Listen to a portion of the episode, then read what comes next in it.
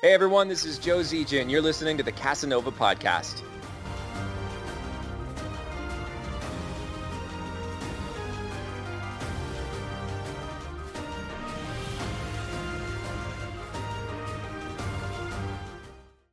The Kasanova Podcast, the number one podcast in Hawaii, is brought to you by these contributors on Patreon. If you'd like to see more content like this more often, as well as more podcast reviews, impressions, early access releases, live streams, and original content, then consider becoming a patron today.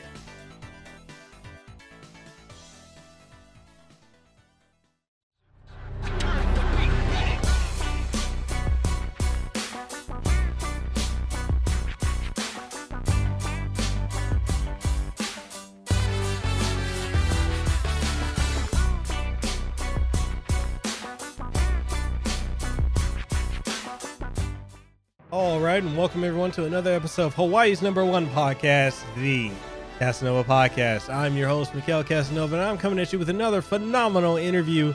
And in today's episode, I've got the true honor and privilege of having a man who is just blazing a trail when it comes to content creation, originality, fresh, and just insightful and thought provoking. And that man is none other than the one, the only Josh of Your Player Two. Now, Josh is a content creator that's just been making so many waves lately, and I, I genuinely enjoy the content he puts out. It's informative, like I said at the beginning, it's insightful, it's thought provoking, and it's something that you need to consider. I mean, if you're a content creator, you're looking at different ways to expand your reach, your growth, your audience, and fine tune things that you may not have thought about fine tuning, then what you need to check out is your player two. Now, if you're ready to do it, I'm ready to do it. Let's go ahead and welcome Josh onto the show.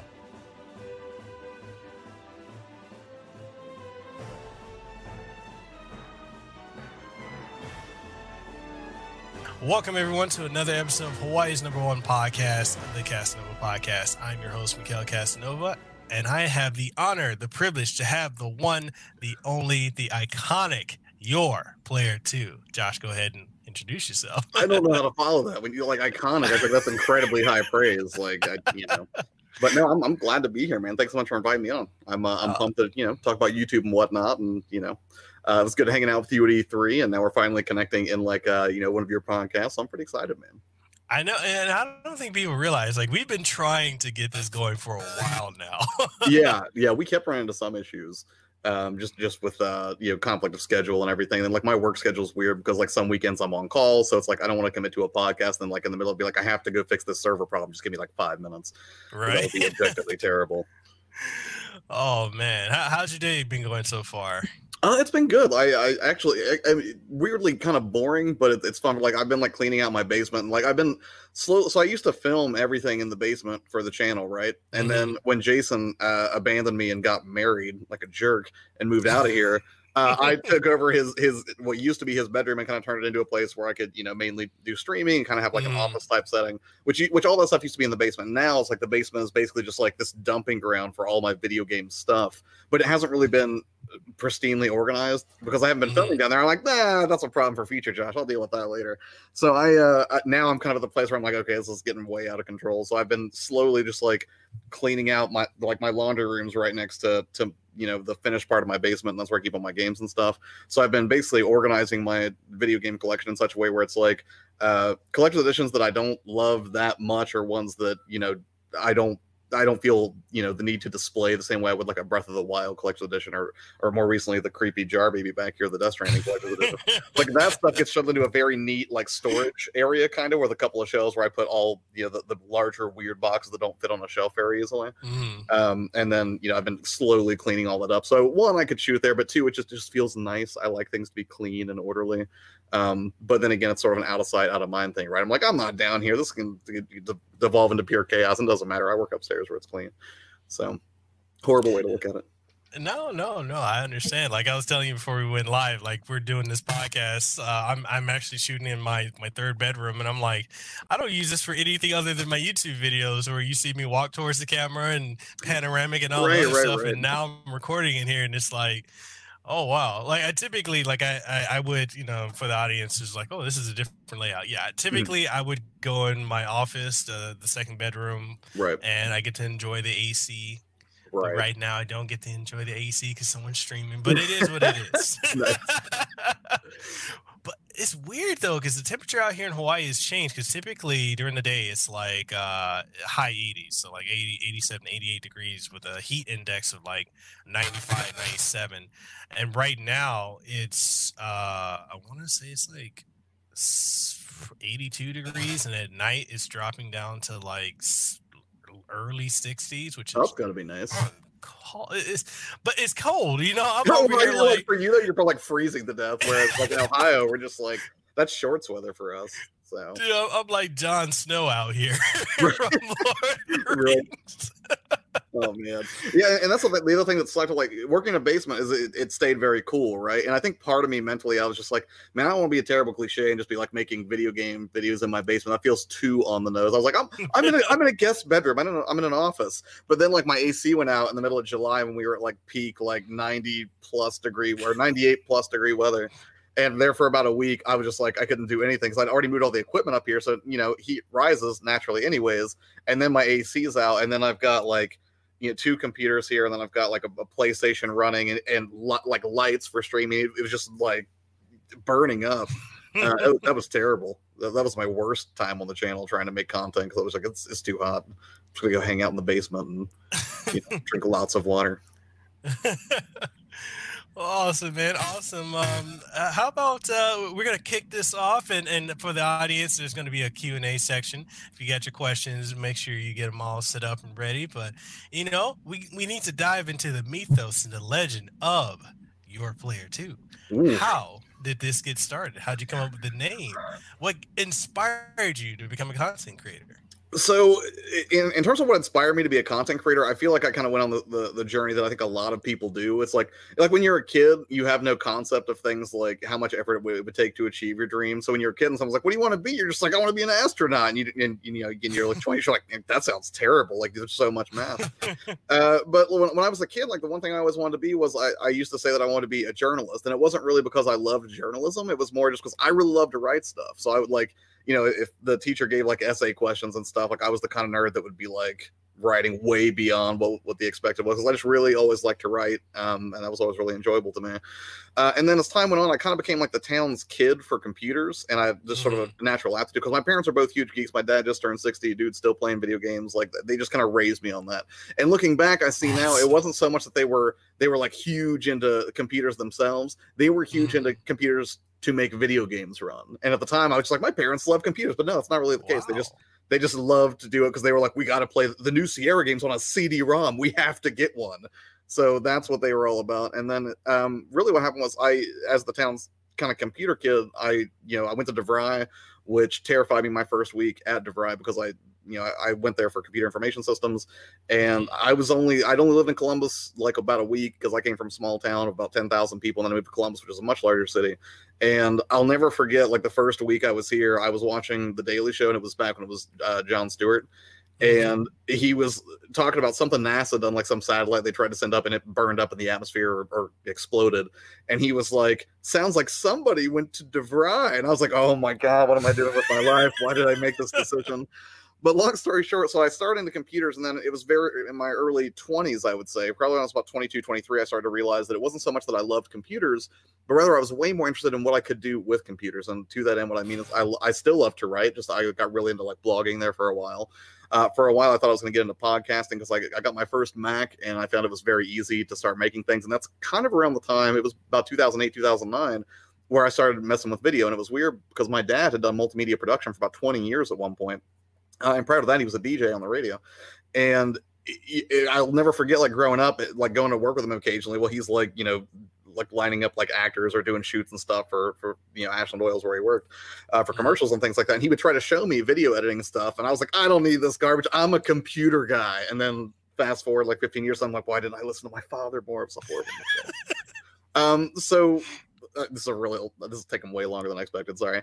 So Dude, go in. There's no filter. We love this. We okay. love this. Keep keep it going.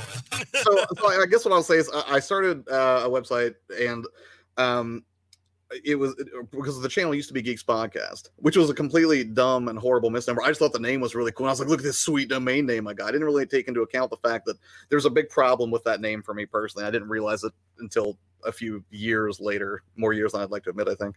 Um, mm-hmm. But essentially, one is the word geek is extremely broad right? So unless you sort of you know make it very clear what your particular slice of the geek pie is, whether that's like comic books or collectibles or video games or whatever, um, then if you do a video in one of those arenas and people subscribe to you and you don't do another video like that, like if you do a comic book video and then you don't do a comic book video for like you know three months because you're really into video games for a minute then you know the people that subscribe won't really come back as much so my numbers like my subscriber base even though people like oh you've got almost 8000 subscribers like that's a really inflated number because i was largely unfocused in my first go around on YouTube. Um, and so how we get to your player two is I kind of finally realized I was like, I need something that you know is going to be unequivocally something I can stay interested in, that I'm passionate about, that I can create content around.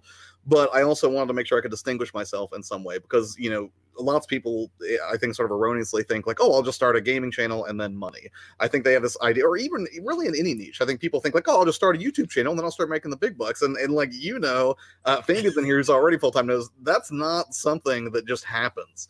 It's, it's not. it's long slow deliberate action coupled with things like you know self-doubt and loathing and weird looks from friends who are just like how well you spend a lot of time on youtube and just don't quite get it uh, so when I started thinking about the way I wanted to distinguish myself, I started thinking about the things like, well, what's something that you're never going to grow to hate? And when I really looked at myself and my personal history, like, yes, I like science fiction. Yes, I liked comic books and um, like collectibles and things like that. But I've been hardcore about video games ever since a young age, and I never really. And then I, at a certain point, I think I, I earnestly thought, like, you know, maybe one day I'll grow out of this whole video game thing. And I think it was mm-hmm. probably also my early 20s when I realized my dad was nearing his 50s, and he was still just like are we playing Halo tonight? And I was like, yeah, I don't, I don't think it's going anywhere. I've got a sneaking feeling I'm going to be in this for the long haul. So gaming was where I wanted to focus, and then the Your Player Two name came from uh, I wanted to kind of convey a sense of accessibility, right? Because I feel like a lot of content creators are above their audience, or they think that in order to look the part of somebody who's successful, I, I think ostensibly to maybe dupe other people into believing they're successful or to, to get some validation, is they, they they're like super above people. Like they're I, I don't want to say they're overtly condescending. I don't think that's the case. But what I will say is I think that sometimes you know th- there is like a kind of a holier than thou mentality, and I think that's a really horrible idea. I just think that's a bad vibe to put out in any walk of life, but particularly on YouTube. I feel like it's yeah really off-putting. Um, so with your player two, really what I wanted to communicate there was like your like the possessive, right? Like I'm like I would be your friend or your player two in this case. And you know, the thought process there was that, you know, kind of like not like an adversarial player two, like in Street Fighter or something, but rather like um you know, like like turtles in time or something where you've got a second player who comes in as a support role and so i, I mm-hmm. really wanted to make content that was uh, kind of structured around specifically like helping other people who had gaming channels and then i kind of had have been dealing with a slight identity crisis. I'm like, well, some of the videos I make don't speak specifically to gaming, right? If I tell you how to frame a shot better, I mean, you might be like a tractor enthusiast, and that knowledge is still still valid. So then I was like, am I sort of betraying my audience? Am I not doing this the right way? So I've gradually like i guess what i'm saying is i was really naive because when i first went to Your player 2 i was like yes i've cracked it and i felt so good about myself i was like i'm a gaming channel and i was like oh my god there's like 50 different varieties of gaming channels 50 different types of needs and um, so I've had people hit me up and they're like, "Hey, uh, you know, like, what do you think about this piece of equipment? Should I get this, or what do you think about editing?" And like, I can speak to a lot of that stuff. I, I think in a, in, a, in a, mildly intelligent way, but you know, sometimes when people ask me really hardcore streaming stuff, like I don't really know because I haven't experienced it myself, and um, that's one of the things I never wanted to do. Like, my biggest fear is that I, I never want to become like a guru, right? Those casts are like, I can solve all your problems for like fifteen hundred dollars. Don't you want me to solve all your problems? Which is ridiculous because every every creator is different every audience is different right? What you put out mm-hmm. there people are going to have different expectations. So to to put forth this thought process that there's some silver bullet to all of your youtube problems there isn't one. Now there are i think there are good principles you can put in place but that's something that i think you sort of organically discover based on who your audience is where your particular tastes waver in the content you create. And for me i can't i can't speak you know, from a position of pure authority where I'm like, you know, if you have 100,000 subscribers, you should do this. I don't know that. I don't have 100,000 subscribers. I haven't lived that. What I can do is look at my own life experiences and the things I've learned on my own beats getting to, to this point in my YouTube career and talk about that and just do the best that I can. And then I always tell people, like, take any advice you get on the internet with a huge grain of salt. Take advice from me with a huge grain of salt. And if you see something I've done that's overtly wrong, please tell me. I promise my ego will not shatter, you know, shatter under that under that condemnation. Oh man. Okay, I'm gonna say this. There's there's two things. I'm, I'm gonna touch on what Fabian said in a minute because it's funny, but uh, I'm gonna tell you this, Josh. You're like me. We both love to talk. So go in if there's a story. I don't want you holding back. Okay, all right, fair, fair. Because I, I, felt like you know when you started talking about your player two mm-hmm. and mm-hmm. how you came up with that name, and I feel like there was an in between I missed. Yeah, and I'm like, so so the in between part are you talking about like when, when i made the leap from geeks podcast to your player two that yes. that piece so for a while like i, I actually worked with a, a, a team of friends for a for a while and i lost mm-hmm. some of those friends and essentially what it came down to was everyone kind of had a different vision of what they wanted to do and i mm-hmm. kind of selfishly didn't want to go in a lot of those directions and i wasn't willing to compromise on it and it wasn't so much that I, I wasn't willing to encourage you know their creative outputs i was but i realized way too late in the game that you couldn't really put all that stuff under the same umbrella. Like you can if you're like an IGN, right? If you have millions of dollars at your disposal, yeah, you can hire experts in 15 different fields, group it all under one thing like geek or, like kind of an umbrella concept.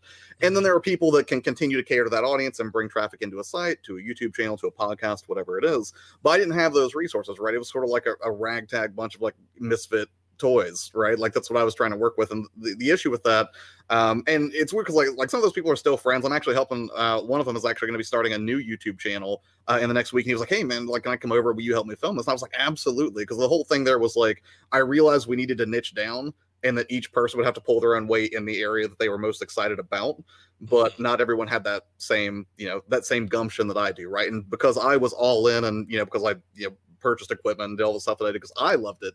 It's and you know I'm a huge fan of Gary Vee and he says it best like because he has these basically if you're not familiar with Gary Vee I, am sure you are but um, Gary Vee is like a, an entrepreneur who started Wine Library TV back in I think it was the early 2000s and basically catapulted his parents' wine business from like a two or three million dollar a year company to like a 60 million dollar a year company. It was just it was tremendous and he did it predominantly leveraging the power of you know social media and making content on the web. So he's a huge inspiration to me.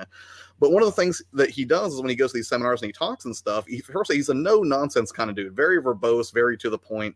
And he'll have these entrepreneurs. They're like, Gary, how come I can't? My employee's not uh, how come he's not as excited about this as I am? Like, if you want your employee to be as excited as you are about what you're building, then you need to give them an equal share of equity in the company because they're not going to share that excitement if you're paying them eight dollars an hour and then you're the person who stands to reap the most benefit from whatever effort you're putting in. Um, you know, if you want someone to share your passion, share excitement, great, give them half of the company. Then, then, then they'll have they'll be as invested as you are.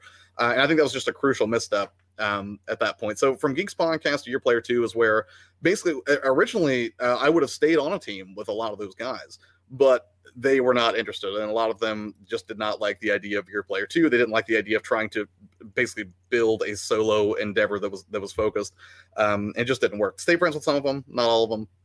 Uh, mm-hmm. but really, what it came down to was I knew what I needed to do, and I could see what was going to end up being more successful in in the long run, and it would be fulfilling for me too, because I wouldn't have to worry about covering things I didn't care about. Because one of the other things I think if you try to do variety is sometimes there's a temptation to trend chase in a negative way, where you're like, yeah, I really want to talk about like for me, let's say Death Stranding, for example, which is you know is a game, and that's something I can comfortably speak to because I really enjoy it. But there would also be a temptation there if it was still under Geeks podcast, where it would be like, oh, but you know, like this movie or something came out that you know that's really hot topic you should talk about that. And then there was a temptation i think to talk about something i wasn't as passionate about or excited for just in the interest of you know like, like some analytics boost. I'm not saying it's bad to trend tag i'm not saying that you can't you know gravitate to something that's trending. I think that's smart i think a mix of evergreen and trending content is a good strategy but I also think that you have to be careful with that because I think if all you do is trend chase, I think people pick up on that real quick, and I think they'll they'll call you out on it. Um, because if you know if you never like if I never really showed any extreme excitement for um like like Pokemon or something like that. And then I was like, gee, golly willikers, guys, we're doing Pokemon month. Most people would be like, you're not even really into that in, that into Pokemon. Like you've said that on the Chillcast or the Loopcast or whatever. So um, yeah, really the, the transition there was one, I guess, sort of a personal journey of me figuring out what I wanted to do just kind of as a person and realized that I wanted to provide value beyond just like video game stuff. Like, I because the most fulfilling part of it for me is uh, helping people, and that sounds super dopey. I, it's not lost to me how dopey that's. It's like, well, man, I just I love to help oh, people. Don't wrong. I mean, like, kinda. like, I don't want to sound Mr. Rogers up in here, but like, and the other part of that too is like. Uh, and I and I'll never forget. Like I had somebody comment on one of my videos. They're like, "Man, they're like, I love your videos because you're not all about the money." And I was like, "No, no, I am all about the money. I am super okay with making money on YouTube. But for me, you know, money is like the, the vehicle that gets you to something that's more fulfilling. So for me, Mm. to go full time would be okay. Uh, now I can dedicate eight, nine hours a day towards content creation instead of having a day job to pay my bills. Because you have to be responsible, right? I think a lot of people too are like, you know, oh, I'm just going to quit my job and chase my dream, wh- whatever it is, not even on YouTube. And it's like, if you don't have a plan in place, that's a horrible idea because you are going to wreck yourself either financially or emotionally or socially if you just decide, yeah, I'm just going to be a free spirit and just follow my passion. Like, it's admirable in a very romanticized sort of way. And I, and I get that. But realistically, you have to keep your electric on, right? You have to make sure you have, you know, you take care of your responsibilities, I guess. Yeah. Um, so yeah, for for me, it's going full time is really because I want time more than money, right? If I can free up the time to to create more content or better content, that's very exciting because the, earnestly the most fulfilling part of this for me or, or the content I create is not so much when someone's like, "Ooh, like that's a really cool shot," even though I do appreciate like when someone you know likes the aesthetics of what I put out. That's great, but I really like it when someone messages me. They're like, "Hey, I just want to let you know I started. I tried a new thing that was scary because of something you said. Uh, I decided to get back into YouTube because you helped put something in perspective for me. Um, and I, so in that way, I wouldn't even say that I get the most fulfillment from like giving people information or, or teaching somebody something. Uh, I like the feeling of encouraging somebody else because man, like there, there's no shortage of people in this world. There's no shortage of content in this world that will just beat you down. All you have to, I mean, you can go into Facebook and see like your weird uncle putting stuff that's just incredibly disheartening and yeah, I think we've all got that that one guy on our Facebook timeline. And it's like, you know, for me, and another reason I, I liked gaming in particular is like it's it not that there's not drama in the gaming community, there totally is, but it was a lot easier for me to sort of curate things like Twitter and YouTube with stuff that was very specific to something that I thought brought people together. Um, Mhm. and, and that's the thing like so you know regardless of like your political affiliations religious beliefs like sexual background you know any of that stuff if you love games like i want to talk to you about that i don't care about any of that other stuff i like things that unify people because there's plenty in this world both digital and in meat space that splits people apart and i'm just not interested in it Yeah, yeah, that's that's true. I, I'm the same way, man. You and I, I, I feel like you, I, and, and um, and and, and Fabian, we are we're so much alike, and Yeah. it's so funny how spread out across the U.S. we are. right right right But I mean, it, I'm, the same way. Like when it, it comes to stuff, like if you want to talk about gaming, let's talk about it. You want to talk about, you know, tech, let's talk about it. Like all the other stuff, you know, political affiliations or sexual orientations or whatever, that's cool. You know, do you? I, I just, if we're talking about games, let's talk about games. Let's, let's Right, right, right. You know, keep it, keep it on topic. So, I, I you know, and I, I, I that's kind of one of the reasons why I'm trending away from uh, uh, Facebook because Yeah. I'm I'm just getting to the point where like my personal Facebook, I'm barely on it, and if I do anything, like I even stopped promoting on my personal Facebook because this crazy thing is I I've got um I've been on Facebook I want to say since 20, 2007.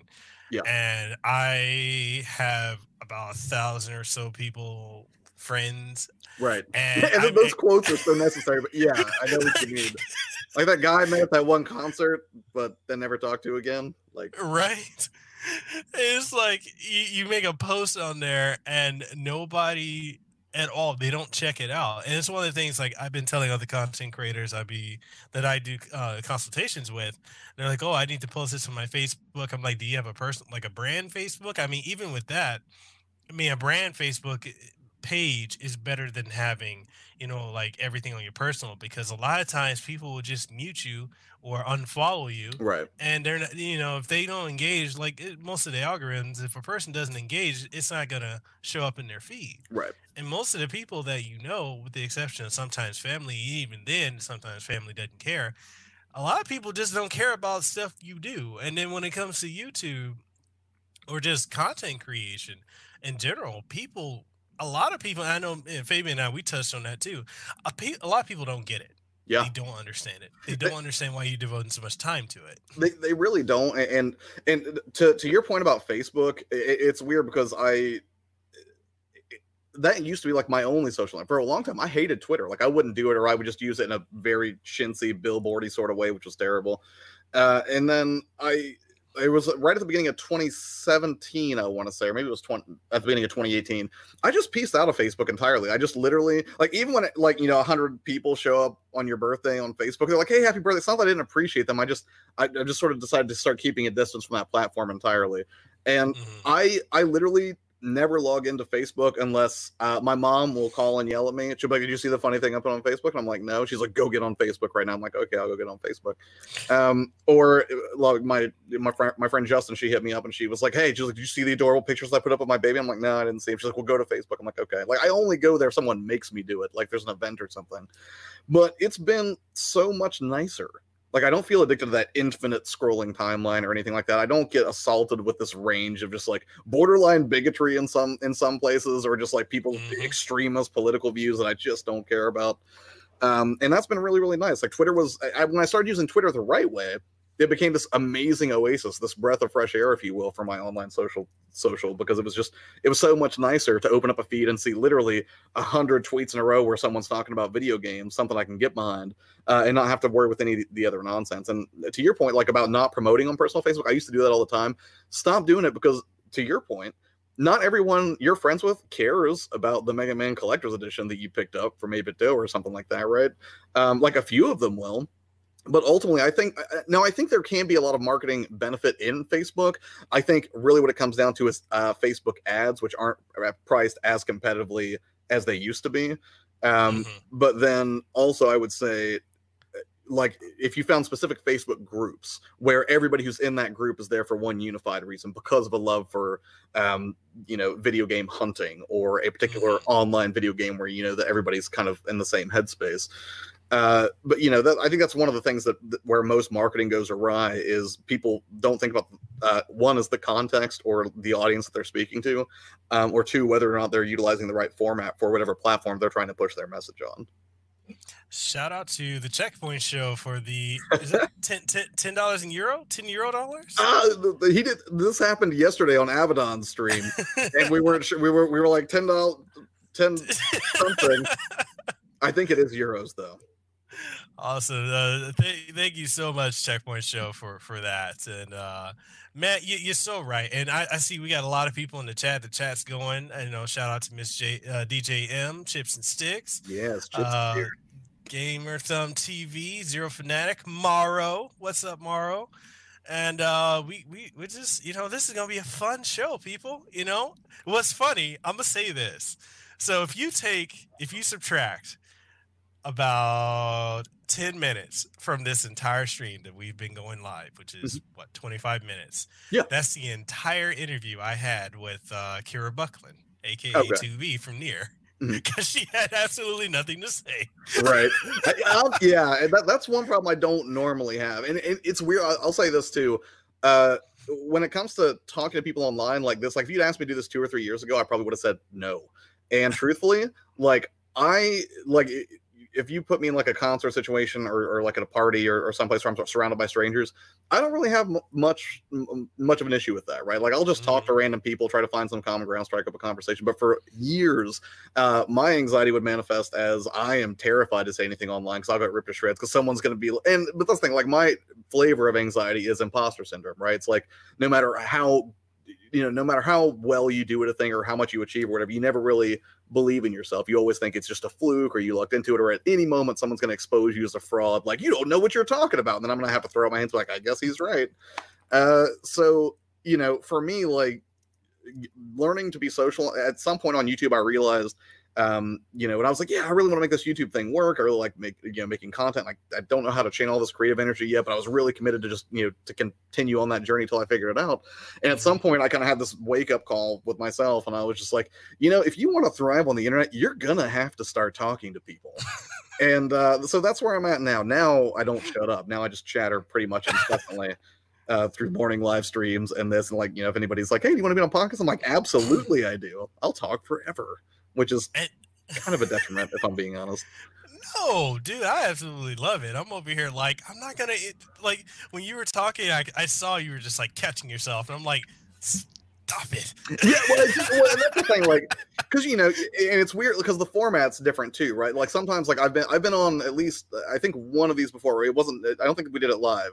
Um, uh, but it was I'm trying to remember who it was that I was talking to, but essentially my problem with it was uh, there was like a, a, hard time limit. So I started like being very deliberate about the things that I would say or how how much Mhm. expository nonsense I would kind of dive into. Um, so yeah, like it. Plus, you know, something else too is like like I, I do tend to speak in a sort of verbose way, and I kind of can ramble on. But you know, when you, you learn very quickly as a kid, I think, unless you want to get very intimately familiar with the inside of a locker, not to be so chatty and to kind of dial it back a little bit.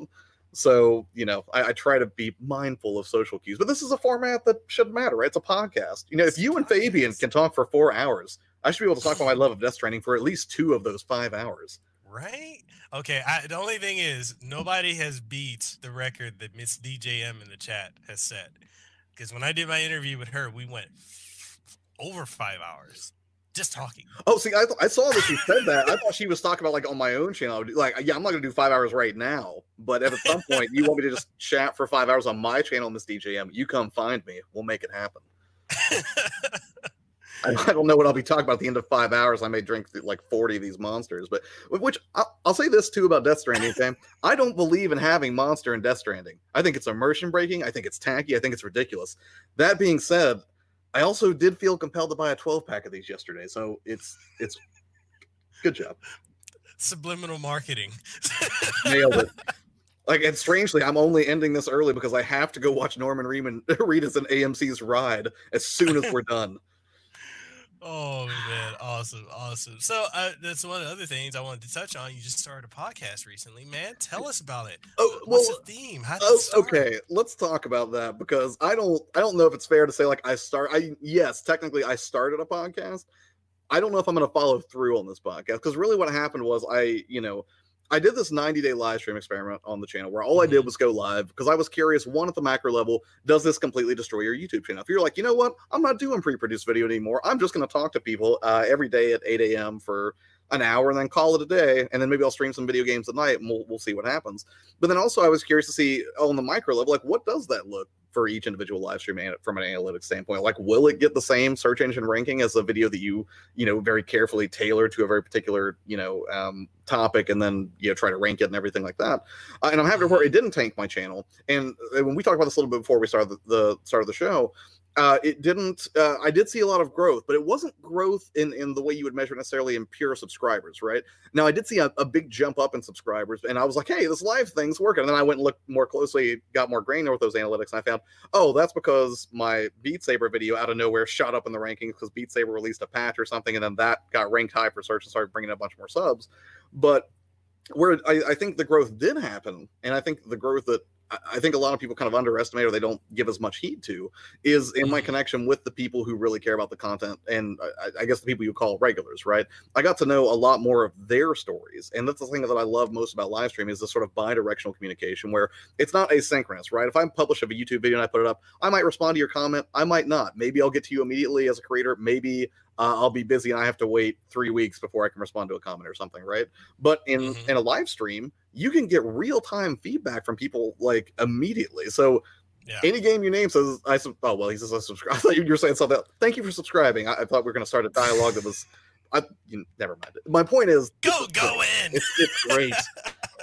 um, so you know, it's when it comes to the podcast. What happened was I finished the 90 day live stream right around Halloween with this big like.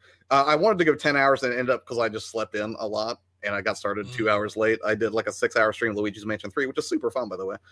And uh, after doing like 90 days, but I was like, all right, let me see if I can get some feedback from from people. So we did a stream where we just kind of talked about what people liked, what they didn't like, and I put out a poll on my channel where I was like, hey, you know, the only two options. What did you like most about the, the morning streams if you caught them? Did you like the content most or the interaction most? Because generally the format was very basic. It was I would talk about a particular topic for about you know 10 maybe 20 minutes at the most and the rest of it was really just me talking uh just conversationally speaking with everybody else who was in the live stream right and i was hoping that what would happen is i would put that poll out and it would be significantly weighted one way or the other like people would be like 80% like we love the content. Just shut up and give us the content. Or on the flip side they would be like we just love hanging out. Let's just hang out. I don't care about your content. That's not for me. Because that way i could at least be it would be easier for me to make a decision about which way to swing you know the format or, or what i would do moving forward. Mhm. and uh, uh, unfortunately but also fortunately i guess is uh, it was a pretty even split like 60 40 like 60 in favor of the interaction, 40 in favor of the content. So it didn't really help me solve any huge problem from that. Like I couldn't definitively say like, oh yes, I need to focus 100% on interaction or 100% on the content.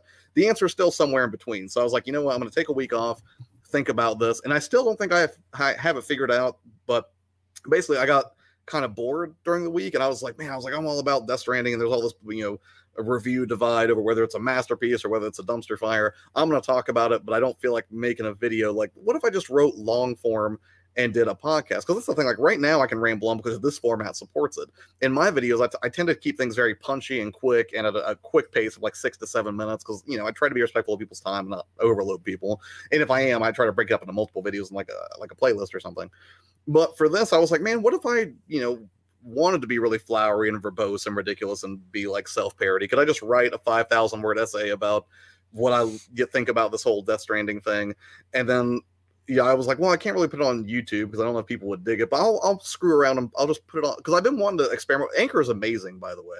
Uh, Anchor is like a if you're not familiar, Anchor is like a podcasting platform. That's where you can find this the podcast that I did.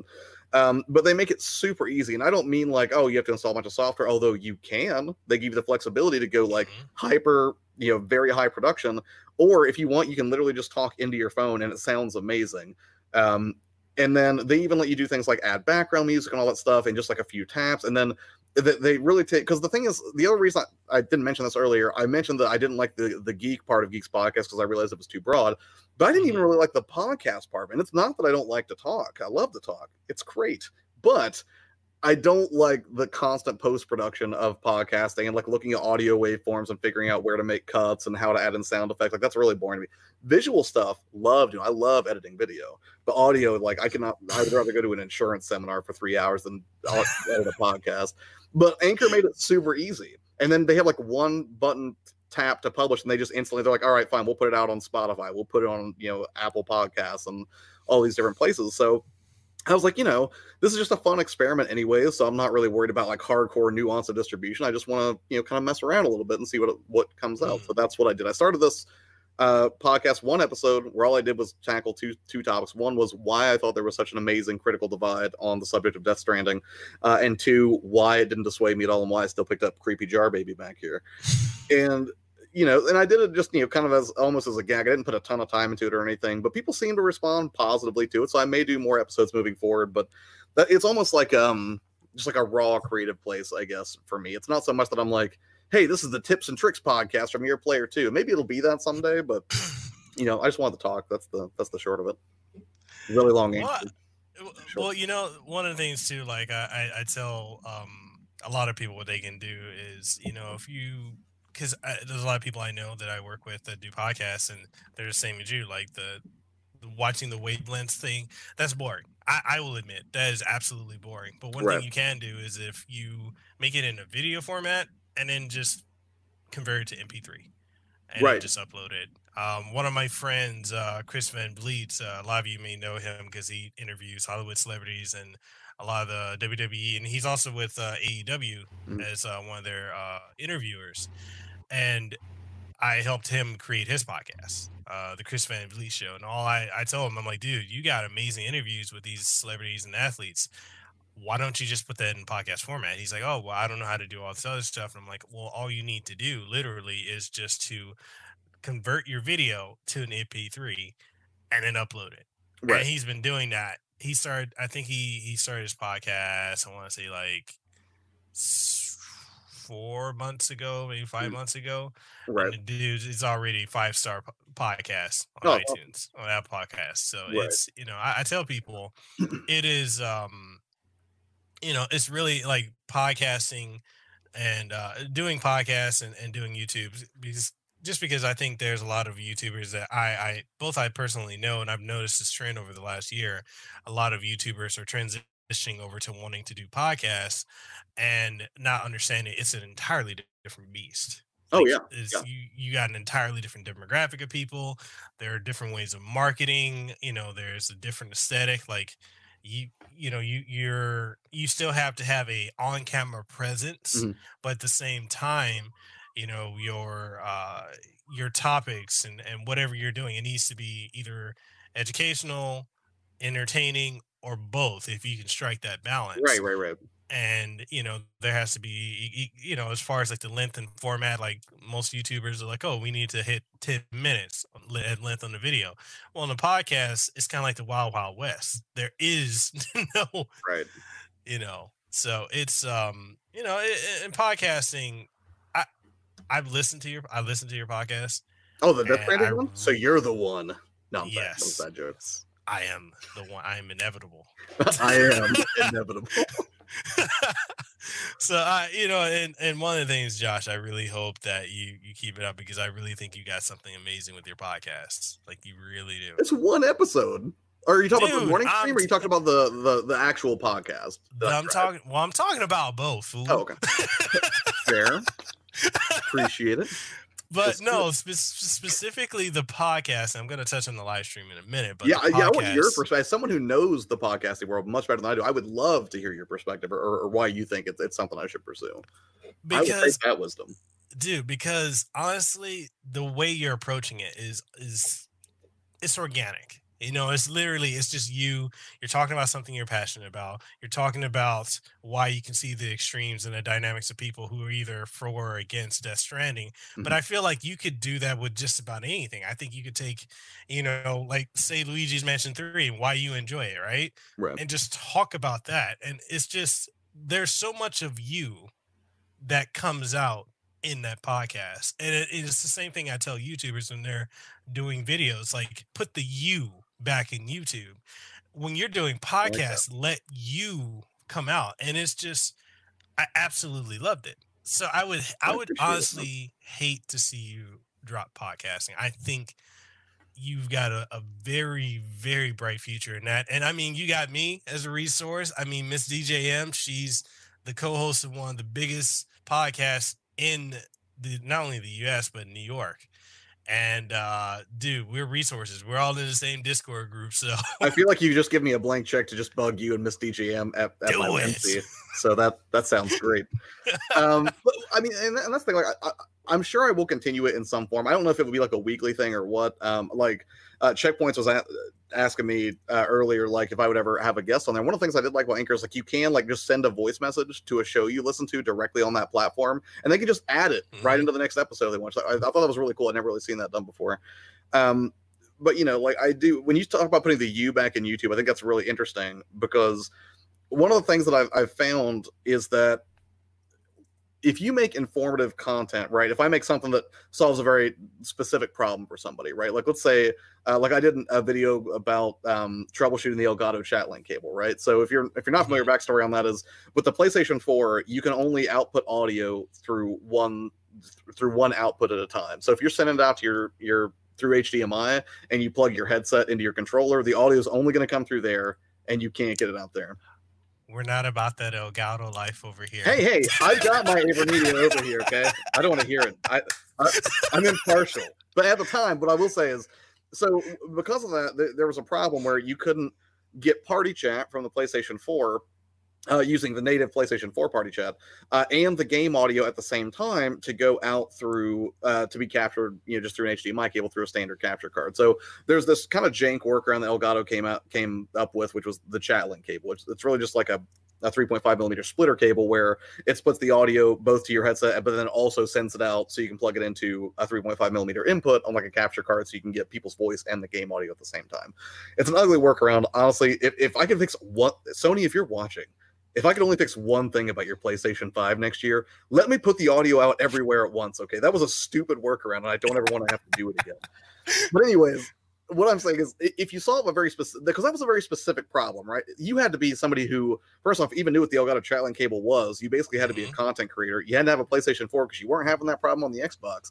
And so if I was helping you solve a problem with that, you may come to get the solution to your problem but I think the thing that makes people stay is if they actually like how you deliver that content. One of the things I started realizing was, you know, people become a fan of of you on YouTube uh, as much as your content, right? Yeah. Like even if you have an amazing, stellar review um, of a particular game, and I just like the way it was delivered, odds are good that I, am not just connecting with the the way you've laid that information out. I'm connecting with that personal piece of you, uh, whether that's your delivery, whether it's your your inflection, your prose, sentence structure, whatever it is.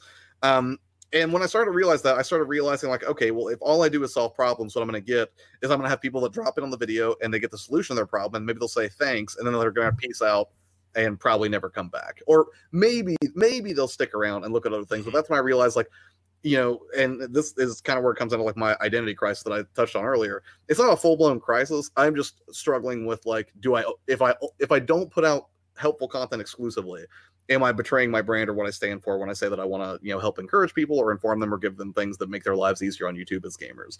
But on the flip side, if I only do fun stuff, if all I ever did was one hour monologues about how much I love Death Stranding, uh, is that also sort of betraying the audience where it's like I say that I'm going to provide helpful content, but then you know if I talk about Death Stranding for an hour, nothing about that is particularly helpful.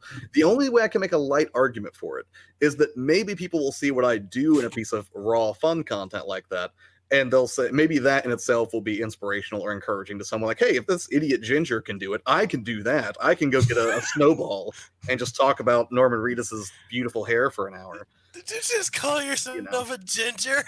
I mean i'm comfortable with what i am okay?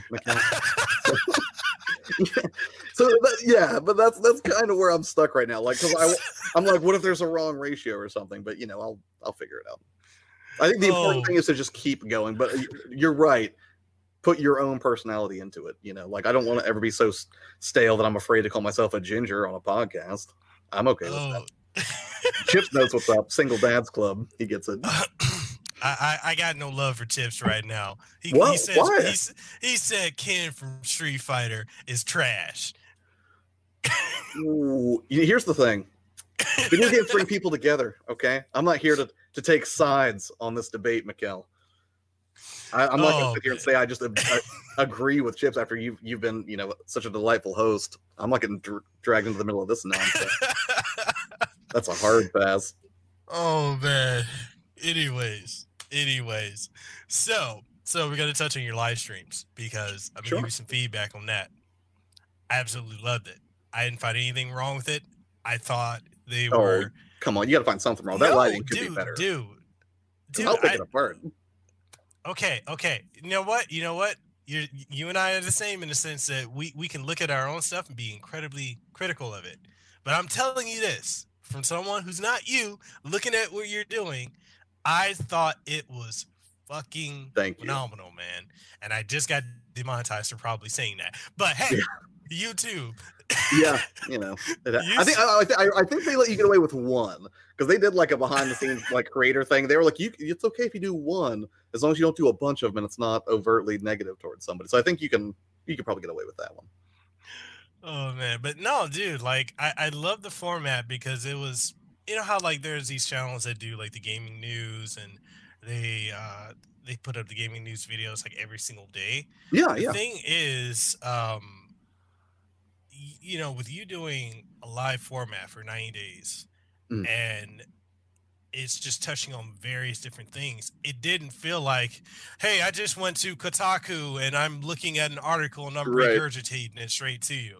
Yeah. It just looked like it was genuine content, you know. And before I, I left my job, because I left my job what uh, two months ago. Mm-hmm. Before I left it, you you had started it, and I would literally get up early just to watch your show. Like I'm having to get up at like two o'clock in the morning just to watch it, just because that's I like. I wouldn't get up at two a.m. for that. That sounds hey, terrible. Hey, hey, but... hey. Go on. That's just you're ruining the sentimental moment. I'm here. sorry. Thank you for getting up early to watch. As you were, I, I interrupted. Go ahead. Yeah, but I mean, like honestly, I would get up early to watch it just because it was something that I literally enjoyed watching. You know, I enjoyed the format, I enjoyed the style, I enjoyed the real the realness of you, the organic nature of it. And, you know, the fact that you did that, you took that risk for 90 days because, you know, you and I both know there is that prevailing rumor if you live stream, it hurts or kills your channel. Right. And you took that risk for 90 days as an experiment and it didn't kill your channel. No, no, it, it didn't kill my channel. Now, I, I, will say, coming out of that experience, it wasn't all sunshine and roses. Like, I loved the interaction with people, but there was, when you say, like, you know, I wasn't just regurgitating news and stuff, like, I know what you mean by that because there are a lot of channels out there who who can do video game news day in day out, and some of them I go to for my news rather than the original sources. I'm like, it's easier, and I think this is an example of of format. And well, let me segue for a quick second. When you say uh, that, that you watch it in the mornings, like I had people that were messaging me and they were like, "You have to keep doing this because I listen to this on my commute to work." The yellow kazoo would yell at me if I didn't go live at 8 a.m. She'd be like, "I got an hour commute. Where are you at?" Um, so I think also like viewer habits are kind of shifting in that way. Like some people just want to listen to stuff um, on YouTube, so it's almost like it's like a diet podcast in a weird way, and that's kind of what made me think about trying the podcast format to see if people would be receptive to it. But um, back to what I was originally saying about the negatives that came out of that is when you say like yeah it was original content it was organic a lot of it was but it also could get really stressful because it's like you're constantly on like a daily deadline to be like what am i you know in some cases i would have like a backlog of things that i was going to talk about i'm like okay i can go through these and then sometimes just like anybody else i would get sort of stuck in a creative rut where i'm like i have no idea what to talk about tomorrow but i don't know about you but for me whenever i struggle to come up with ideas it's usually the harder i try to think of them the more it eludes me. But then if i just relax and give myself some mental and emotional margin to just go play a game or just wander around and not not think oh my god i have to come up with content that's usually when the best ideas tend to manifest. Um, so yeah that in, in, that regard it was a little bit stressful. And one of the things that i think made it less stressful um, and i think it was chips in the chat who had pointed this out i think it was chips it might have been somebody else or it might have been chips and somebody else but they basically said you know we like the stream but you don't necessarily have to do uh, tips every single day. Like you could ping pong back and forth between just like if I just wanted to do uh I I can't use Death Stranding anymore. I gotta come up with a different video game to reference. Uh if I want to talk about Link's Awakening one day and just you know kind of talk about that for an hour and get people's thoughts and kind of you know do a, a morning stream, I was like, hey, let's all talk about our first Zelda game. Um, you know, that could be just as valid to a lot of people as if I was like, hey, here are five ways to find cheap lighting solutions for your you know for your next youtube video or something. And i think that almost like getting that permission i think from from a viewer made me feel a lot better about it because you know i mean if you don't communicate with your audience everything's just like this this internal speculation right? You're just sort of mm-hmm. guessing at what you think's going to work. Um now grant i think there's like some compromise there right? I don't think that i don't think you should be 100% audience driven but I don't think you should be 100% selfish either. I think the answer is somewhere in the middle because you don't, you know, if the audience drives your content, but you hate that content and you just do it to please them, then you're, you know, you're gonna burn out super fast. I think. But then if the only thing you ever do is focus on yourself and the things that you love, then you know, I think your audience can feel kind of isolated, right? If you never listen to feedback or, or you never take what they have to say seriously. Um, I forgot where I was going with this, so keep going. Just keep talking. no, I, I, just like, uh, you know, it, it's long story short. I love the experience, and I'm going to continue those morning streams. Uh, I'm just, I'm probably going to take that advice and go back and forth between, you know, just relax, chill, game discussion. Not, I mean, I'll probably talk about certain news bits when they come up. But what I'm not going to do is, I don't think I'm ever going to like start a morning podcast where I'm like, here's five articles from, you know, like you said, like Kotaku or IGN. Let's let's just name them all off. I think that would get really boring for me. Um, I don't think I could could do that. Uh, and that's that's not a knock against the news channels, right? I mean, like they love it, and you know, some of them are a valuable source of information for me because I'm like, I'm not, I'm not going to read these articles with my eyes. You tell me that while I'm playing a game or something, and you know, you tell me what it says. Uh, but you know, I I do think that I could take like like Google Stadia, for example, that's going to drop. That's been another polarizing topic among gamers. My, I'm I did, pissed off because they won't send it to Hawaii. Right, we're in the wrong country. I'm like, yep. I, and I, I, knew that you had some grievance with, with Stadia, but like when that comes out, like um, like I pre-ordered mine mainly because I'm, it's just raw curiosity, and I kind of respect what they're trying to. And I, again, I think the big selling point for Stadia is that it's going to be better. I think it's going to democratize content creation even more because I know people right now. Like I, I, have a buddy who I work with at GameStop because I I did I I did start working at GameStop seasonally, and uh, he was like, "Man, he's like, he's like, you're streaming on YouTube, right?" And I was like, "Yeah." He was like, "How do I do that?" And I was like, "Well, I was like, you could just do it natively from your PlayStation 4." Um, he's like, "Well, yeah." I was like, "But I want to add like fancy effects, do all this other cool stuff, and uh, you know, I, I want to stream Switch games. I can't natively stream from the Switch." And I was like, "Well, you kind of got to get a PC, and then you need a capture card, and then you kind of." You know, I started trying to like high level, just like the, the the bare minimum equipment you would need to make that happen.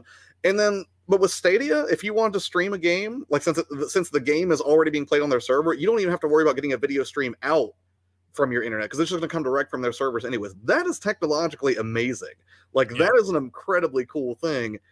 if it works and if they can build the audience. But I feel like they're in a real like uh, sort of a chicken and egg situation right now because it's like I I don't particularly think Stadia is amazing um, from a game perspective because they're not showing me anything new. Like your your your your coup de grace launch title is Destiny 2. Come on. I've been playing that for like 2 years. Like show me an exclusive, but then also it's not like how do you get a major publisher to commit to producing an exclusive for your platform when it's mm-hmm. unproven and hasn't even launched yet?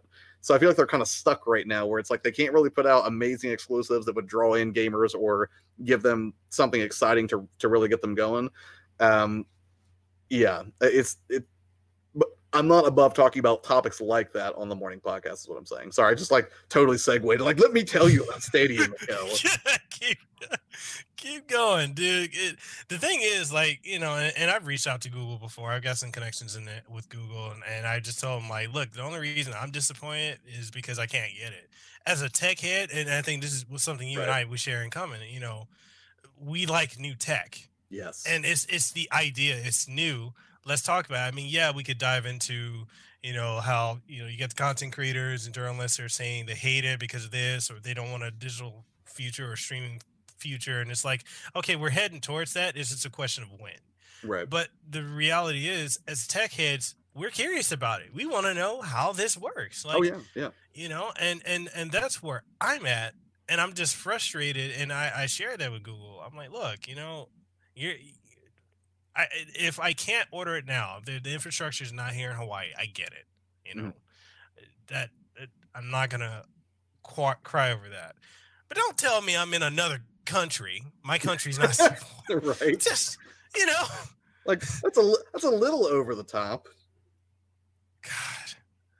But anyway, anyways, yeah. um, one of the things I, I really want to touch in, you know, since we're we're coming up on the hour one hour mark, you know, I know we're we're shooting for the marathon of five hours. We'll, we'll see. I got a lot of monster today. But uh, one of the things like I really want to touch on with you, um, and it's something that I think you are really phenomenal at is your your cinematography and your videography. Like, you. were you self taught? Uh, you know, with the exception of like you were saying, like how your your parents knew how to do all this stuff too. Like, did you just go under their wing, or did you uh, Wow, Fabian said your blood is comprised of energy drinks. He's, he's, not wrong. It, it's bad. Like my dad yelled at me yesterday. He, he was like, "What are you like getting energy drinks?" He's like, "Can you stop that?" He's like, "You know, you're getting closer to 40 now." I'm like, "Yep, thanks for that genetic precursor." That's unsettling. Dude, you know, you know what's so funny is how, and I know I'm completely segueing here, but no, no. you know, you know how like when we're in our 20s, like 30 doesn't seem like it's that old and then when we hit 30 we're like fuck we're closer to 40 yeah yeah like, like, I, I, think it's like the, literally like the second after i realized like yeah i turned 30 like in that moment i also realized like you know you're closer to 40 than 20 now and i was like oh god. Right. Everything's fine.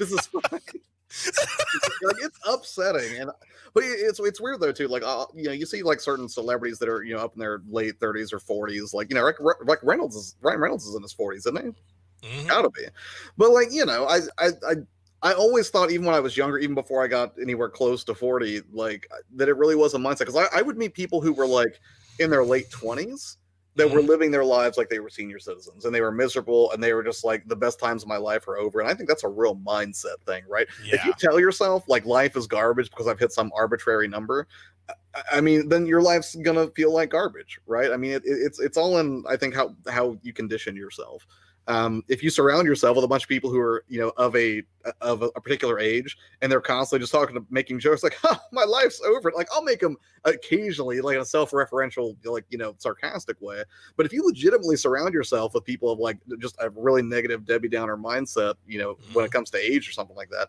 like you're gonna start feeling pretty crappy about yourself but you know like I don't. Aside from the a, a neck problem that, that I developed, which apparently is a, some degenerative disc disorder I have between my C6 and C7, I don't feel any different at 35 than I felt when I was 17. Like a, a few more pounds, not a lot. Okay, I'm still pretty, but I mostly, I feel all right. Like He's I don't. like, I'm still pretty. yeah, like I don't. Like I just start like break down crying in the middle of the podcast. Like he was not kidding about that identity crisis. Dude lost it on the Kel show. Um, but like you know, I, I I think that yeah, a lot of people exaggerate. Just and it's probably a coping mechanism, right? Like nobody likes to think about like getting older and you know what all that entails is you know your your body starts turning on you and stuff. But you know, that's I think it's all a matter of perspective. I'm, I'm a very glass half full kind of guy, if you haven't noticed. Dude, I love it. Rogue Dragon says, and Ginger. He's still pretty and still ginger. Thank you, Rogue Dragon. They're not mutually exclusive, okay?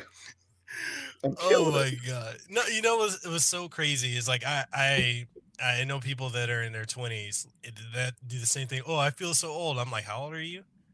They're like, oh, I'm 22. Yeah, like checkpoints in here. He's like, I'm 24 and I feel old. Sorry, guys. You're not Get old. the fuck out of You're here a with that checkpoint. And I don't mean that like some dismissive, like you have no wisdom child sort of way. I just mean don't sell yourself short. You know? Seriously, you, know what's crazy is um you know how like I went to Hawaii Con for the to speak on a panel and uh, do some interviews and stuff.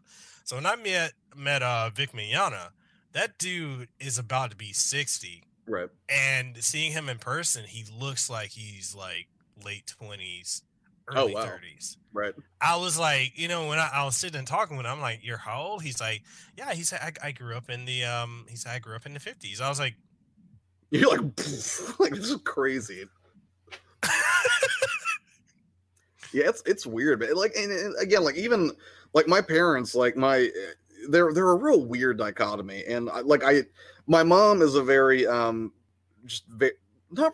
She's somewhere just shy of control freak. Like she's very focused. She has to have a plan. She's you know just very torqued up. My dad, like, dude, just calm as a Hindu cow, right? Very relaxed, very chill all the time. He doesn't know how to really flip out. Like nothing seems to rattle the guy ever. Um, which is cool because I got to learn how to kind of, you know, not sweat the small stuff from dad, but then also I, I'm pretty sure I inherited all the anxiety anxiety tendencies from my mom from a very weird combo. Um, but you know, like neither of them, despite the fact like my dad's 60, and my mom, I want to say she's 56 now, I think. Um, but like neither of them like it's so weird because like they'll hang out with people who are like demonstrably like five or ten years younger than them but they look sound and act like 10 years older than my parents are. Like my parents are just very like young at heart people like you know they just like even when it came to uh what was it outer worlds came out the other day you know my dad's not calling me like well you know my diabetes is acting up. You know he'll just call me and be like are you getting outer worlds? I got outer worlds. Are you getting outer worlds? Like yeah i'm getting outer worlds on game pass you scrub but nonetheless he- he's okay Your dad on is, ps4 dude, your dad is awesome. he's a trip he's a trip It- it's kind of like how my mom. My mom is um. She just turned sixty eight. She doesn't look like she's in her sixties. She looks like she's in her like late thirties. yeah And um, it's it's so crazy because like when I walk around, people are like, "Oh, is that your older sister?" Like, no, it's my mom. I'm sure she's thrilled thrilled at that by the way but but no, it, it's just crazy, man. When you think about it, like the whole thing about age and, and your mindset, it really is. I think for a lot of people, they're young, and it, it's really a mindset. And one of the things that I, you know, since I turned thirty, I, I made the determination that I was going to. I'm, I'm 31 now, going mm-hmm. on 32, but I, I'm I made it the, the decision that I was going to no longer surround myself with negative people. I was going to surround myself not with the you know because That's there's two types of negative. It, it really is. It really is. But I, I what I've come to learn from removing myself from negative people is they come in two different flavors. There's the depressive negative person Mhm. slash pessimistic one, Right. and then there's the fake positive person who's Mhm. Kind of. And there's a lot of people like, who- like, like fake positive, like like sort of two faced. You mean like yeah, you know, the ones that always preach positivity, but they're not really about that life. right? you know what I mean. I I've heard rumblings. Yes. so like what I've done is like it's been and it's so funny.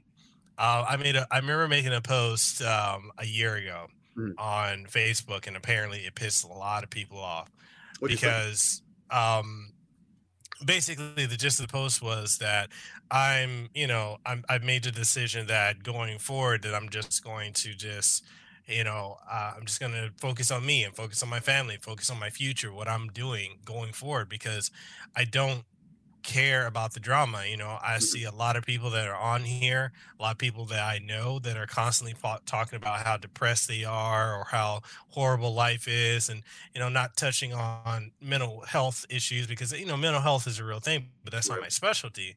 But there are some people that I, you know, and I and I said that there are people that I know that talk about how horrible their life is but don't have any sense of self-realization to realize that hey maybe you should stop making certain choices that you're making. Mm. you know oh i'm not you know my life's horrible i can't get a better job well why aren't you getting a better job? Oh because this job won't hire me why won't they hire me? Because i don't have this qualification why don't you have that qualification?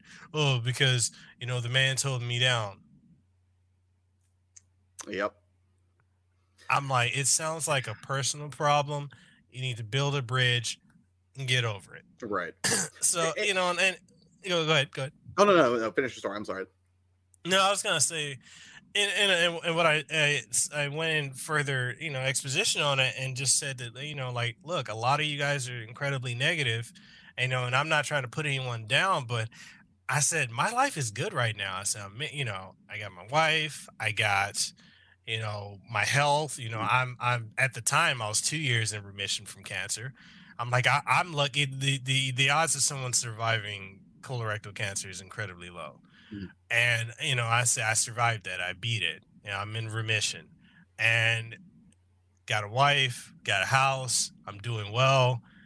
I don't need negativity. Right. You know, and a lot of people I used to run with because you know I used to be a club promoter. I used to be out drinking at the bars and all that stuff. And like now I'll drink wine or a beer here and there at home, right. but like going out, partying, all that stuff, getting fucked up, that I'm like, I don't have time for that. There's nothing positive coming out of that. Yeah, it's I, I don't know. That's one of the things that um i'm trying to think like you maybe think about like three or four different things just there but like i will say that like gary vee was talking about uh one of the things is like people will basically like spend money that they don't need to to just like floss to impress people. They don't even like that much. And i think yeah. one of the things that sort of leads I, I, think to depressive tendencies especially when it comes to social media facebook in particular because facebook is so like like you know twitter you know like you like you're way over in hawaii right? Most mm-hmm. of my facebook friends are people i've know and have met in real life or in meet space if you will right? And one of the things about social media like it's our natural inclination we know all eyes are on us is to sort of you curate and what you're getting is you're not truly getting a look at a person's life. What you're getting is this curated, edited highlight reel of their yeah. life. And if you, I, I, think if you subject yourself to that over and over, and I think because human beings are naturally kind of wired for comparison and uh, the, uh, keeping up with the Joneses kind of mentality, Facebook takes it to the nth degree in a timeline that will scroll forever if you just keep yeah. scrolling down, right? It's terrifying.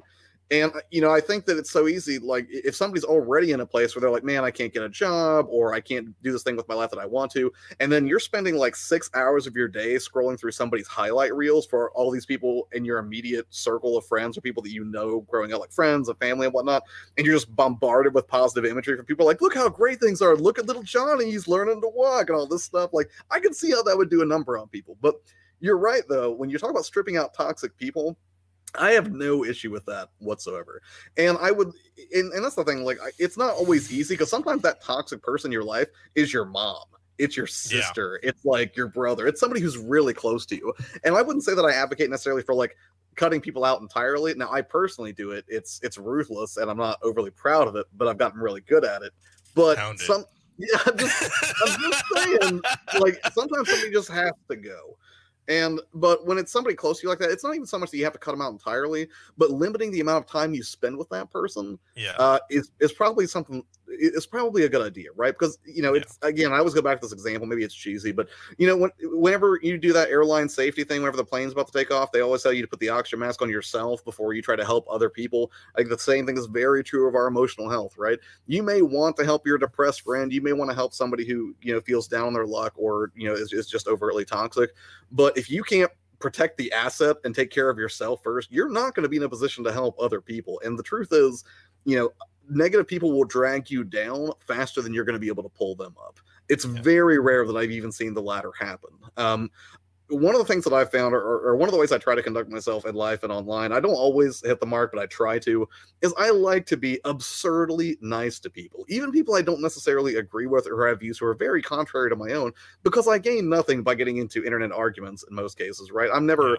I, like my self worth isn't determined by whether or not I convince you that Death Stranding is an amazing game. You can sit here and tell me like that game's garbage and I hate it, and I'll be like, "That's cool, man. You want to get a pizza? Let's find something we can agree on." Like I don't mind if we have disparate views, but your mental keto is very strong. I, I'm just saying, like, I don't. Life's too short, man, and I don't. I see people get all up in arms, and I see the kind of drama that unfolds, particularly among toxic individuals in, in social yeah. in social spaces. And I'm like, this is the kind of stuff I don't like in real life. I don't like it in my personal, you know, like like Facebook feed either. Uh, and I think making that decision, I think it's a sign of emotional maturity, really, to say, hey, this makes me feel bad. I don't feel like myself when I'm constantly surrounded by things that are, are, you know drag me down or they paint the world in a negative light. Especially if you're not somebody who's predisposed to seeing the world in a negative light. If you're if you're if you're a sunshine and rainbows kind of guy, which I'm a big fan of, and you surround yourself by people like, it, it, have you ever heard of a book called The Tao of Pooh? Mm-hmm. Okay, then, then you know, like in base for for those of you that aren't familiar, uh, the the author of, of Winnie the Pooh was uh, big into Taoism, right? I'm not an expert on Taoism, but I read the book and it's very interesting. Essentially, Taoism splits people into certain archetypes, and those archetypes are reflected in the individual characters of Winnie the Pooh, right? You have people like Owl, who is a pontificator, right? He delights in knowledge, for example. Then you've got people like Eeyore. Eeyore is constantly down the dumps. He's always pessimistic. He's he's you know generally very negative. Then you've got people like uh like Tigger, who is overly excited about everything, oftentimes to his own detriment, right? That even though he's very positive, it's not without you know some level of risk because he gets himself into trouble a lot. And then the the perfect you know example of Taoism, or I, I guess what, what you call the the perfect aspiration of Taoism would be Pooh himself, which is what I think they call the uncarved block, right? Pooh mm-hmm. is not too hot, he's not too cold. He's what my father calls Goldilocks. He's just right, very chill. You know, highs aren't too high, lows aren't too low. Um, but when I see too many Eeyores start hanging around, I piece out real quick because I just it's it's not good. Like I just I can't I can't deal with it. Puts me in a bad space. No, and it's the same for me too. Like a lot of people, um, I've had a lot of people in Hawaii that, uh, you know, I haven't spoken to in years, or they'll pop up because they see, oh yeah, you're doing YouTube. Oh, you got the podcast, blah blah. blah. Oh, you know, oh, I want to know about this, and then my the fact that I know them already know their their disposition is usually towards something negative, I either cut them off mm. or I don't I, I disengage in a way that they won't come back. Right. You know. and, and, that's the thing like like i i've had people like that in my life and i don't overtly cut them off where they're like hey do you want to hang it i'm like no forget you i'm done with you bye it's not that blunt but what it is is i just i i suddenly get very busy um, and you know, I, I, think some of them pick up on the hint, some of them don't. But yeah, there's really nothing I can do about that. But the other way that I, I kind of look at that, and it, it's one of the things because that's the thing. Like, it, it, feels like a very selfish act, right? Even if it mm-hmm. may technically be better for you emotionally to say, uh, I'm going to limit my exposure to people who have this mentality because because it it you know affects how I feel mentally. Uh, it can still feel kind of selfish, right? Because at that point, it's a very it's a very powerful move for you to make a statement to, to say no to somebody, essentially, to kind of you know put up those boundaries. But the other thing that that kind of helped me get through that was I realized that time I spend with somebody um, who is is not bringing out the best version of myself is time that I'm robbing of somebody who really deserves it. Like Jason, yeah. my roommate, I love him like a brother. Uh, time I spend with somebody who's going to be toxic and negative all the time, or me trying to bring them up, it's time I'm not spending with uh, the, the dude who loves me uh, no matter what I do. Like you know, like who's going to be there for me no matter what? And he's never going to have like that consistently sort of negative outlook. So that, that's something else that made me made the whole process a, a little easier for me to stomach i guess. Yeah. Definitely man definitely. I you know i feel like we could keep diving into this more oh, but yeah. but but um one of the things i do want to ask you mm-hmm. is about hot dogs yes Absolutely. Because Fabian asked that earlier, and an hour later we're getting to it. So. Yeah. So uh, here, all right. So a little backstory on the hot dog situation. I thought Fabian was uh, drunk or overtly lying to me because he thought he could get over on me, but he wasn't.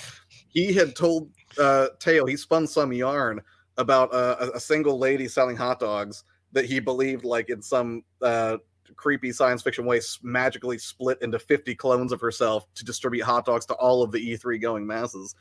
And we get to E3 and sure enough, there is an amazing hot dog vendor there, but not just one, they're everywhere. And like I think we only yeah. saw one or two when we were all hanging out together. But then like when me and uh another game collector, when me and Adrian were making our way back to the Airbnb, we passed like six of them in a row. Like those guys know how to set up camp quick. And and Fabian's not wrong.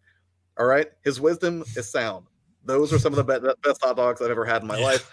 I, I, I did an E3 recap video a couple months ago, I think, and there, there's a brief section where I talk about the hot dogs, and I in fact have footage of Fabian eating one, and he looks delighted. Uh, and it was really good. Yeah, it's true. If you ever go to E3, don't buy hot dogs inside the venue because they're, they're going to cost more than the cheaper five dollar hot dogs you can get outside of the venue, and those are infinitely better. Like fresh vegetables, just you know, just, just just grilled right there in front of you. They do an amazing job. I'm pretty sure it's all illicit. I don't know if they they actually have a like a food vendor license or whatever proper credentials you need to do business in that way. Mm-hmm. But it mm-hmm. doesn't matter. Treat yourself. If you get salmonella, it was worth it. They're going to be tasty. Uh, okay, and, and, let's talk about uh, let's talk about E3 because one of the things, like I, I know I touched on this with uh, with Fabian, and I've also touched on it with a lot of people in the gaming industry that I've had on the podcast so far. But I am of this belief that there is a stark difference between watching E3 and physically being at E3. Yeah.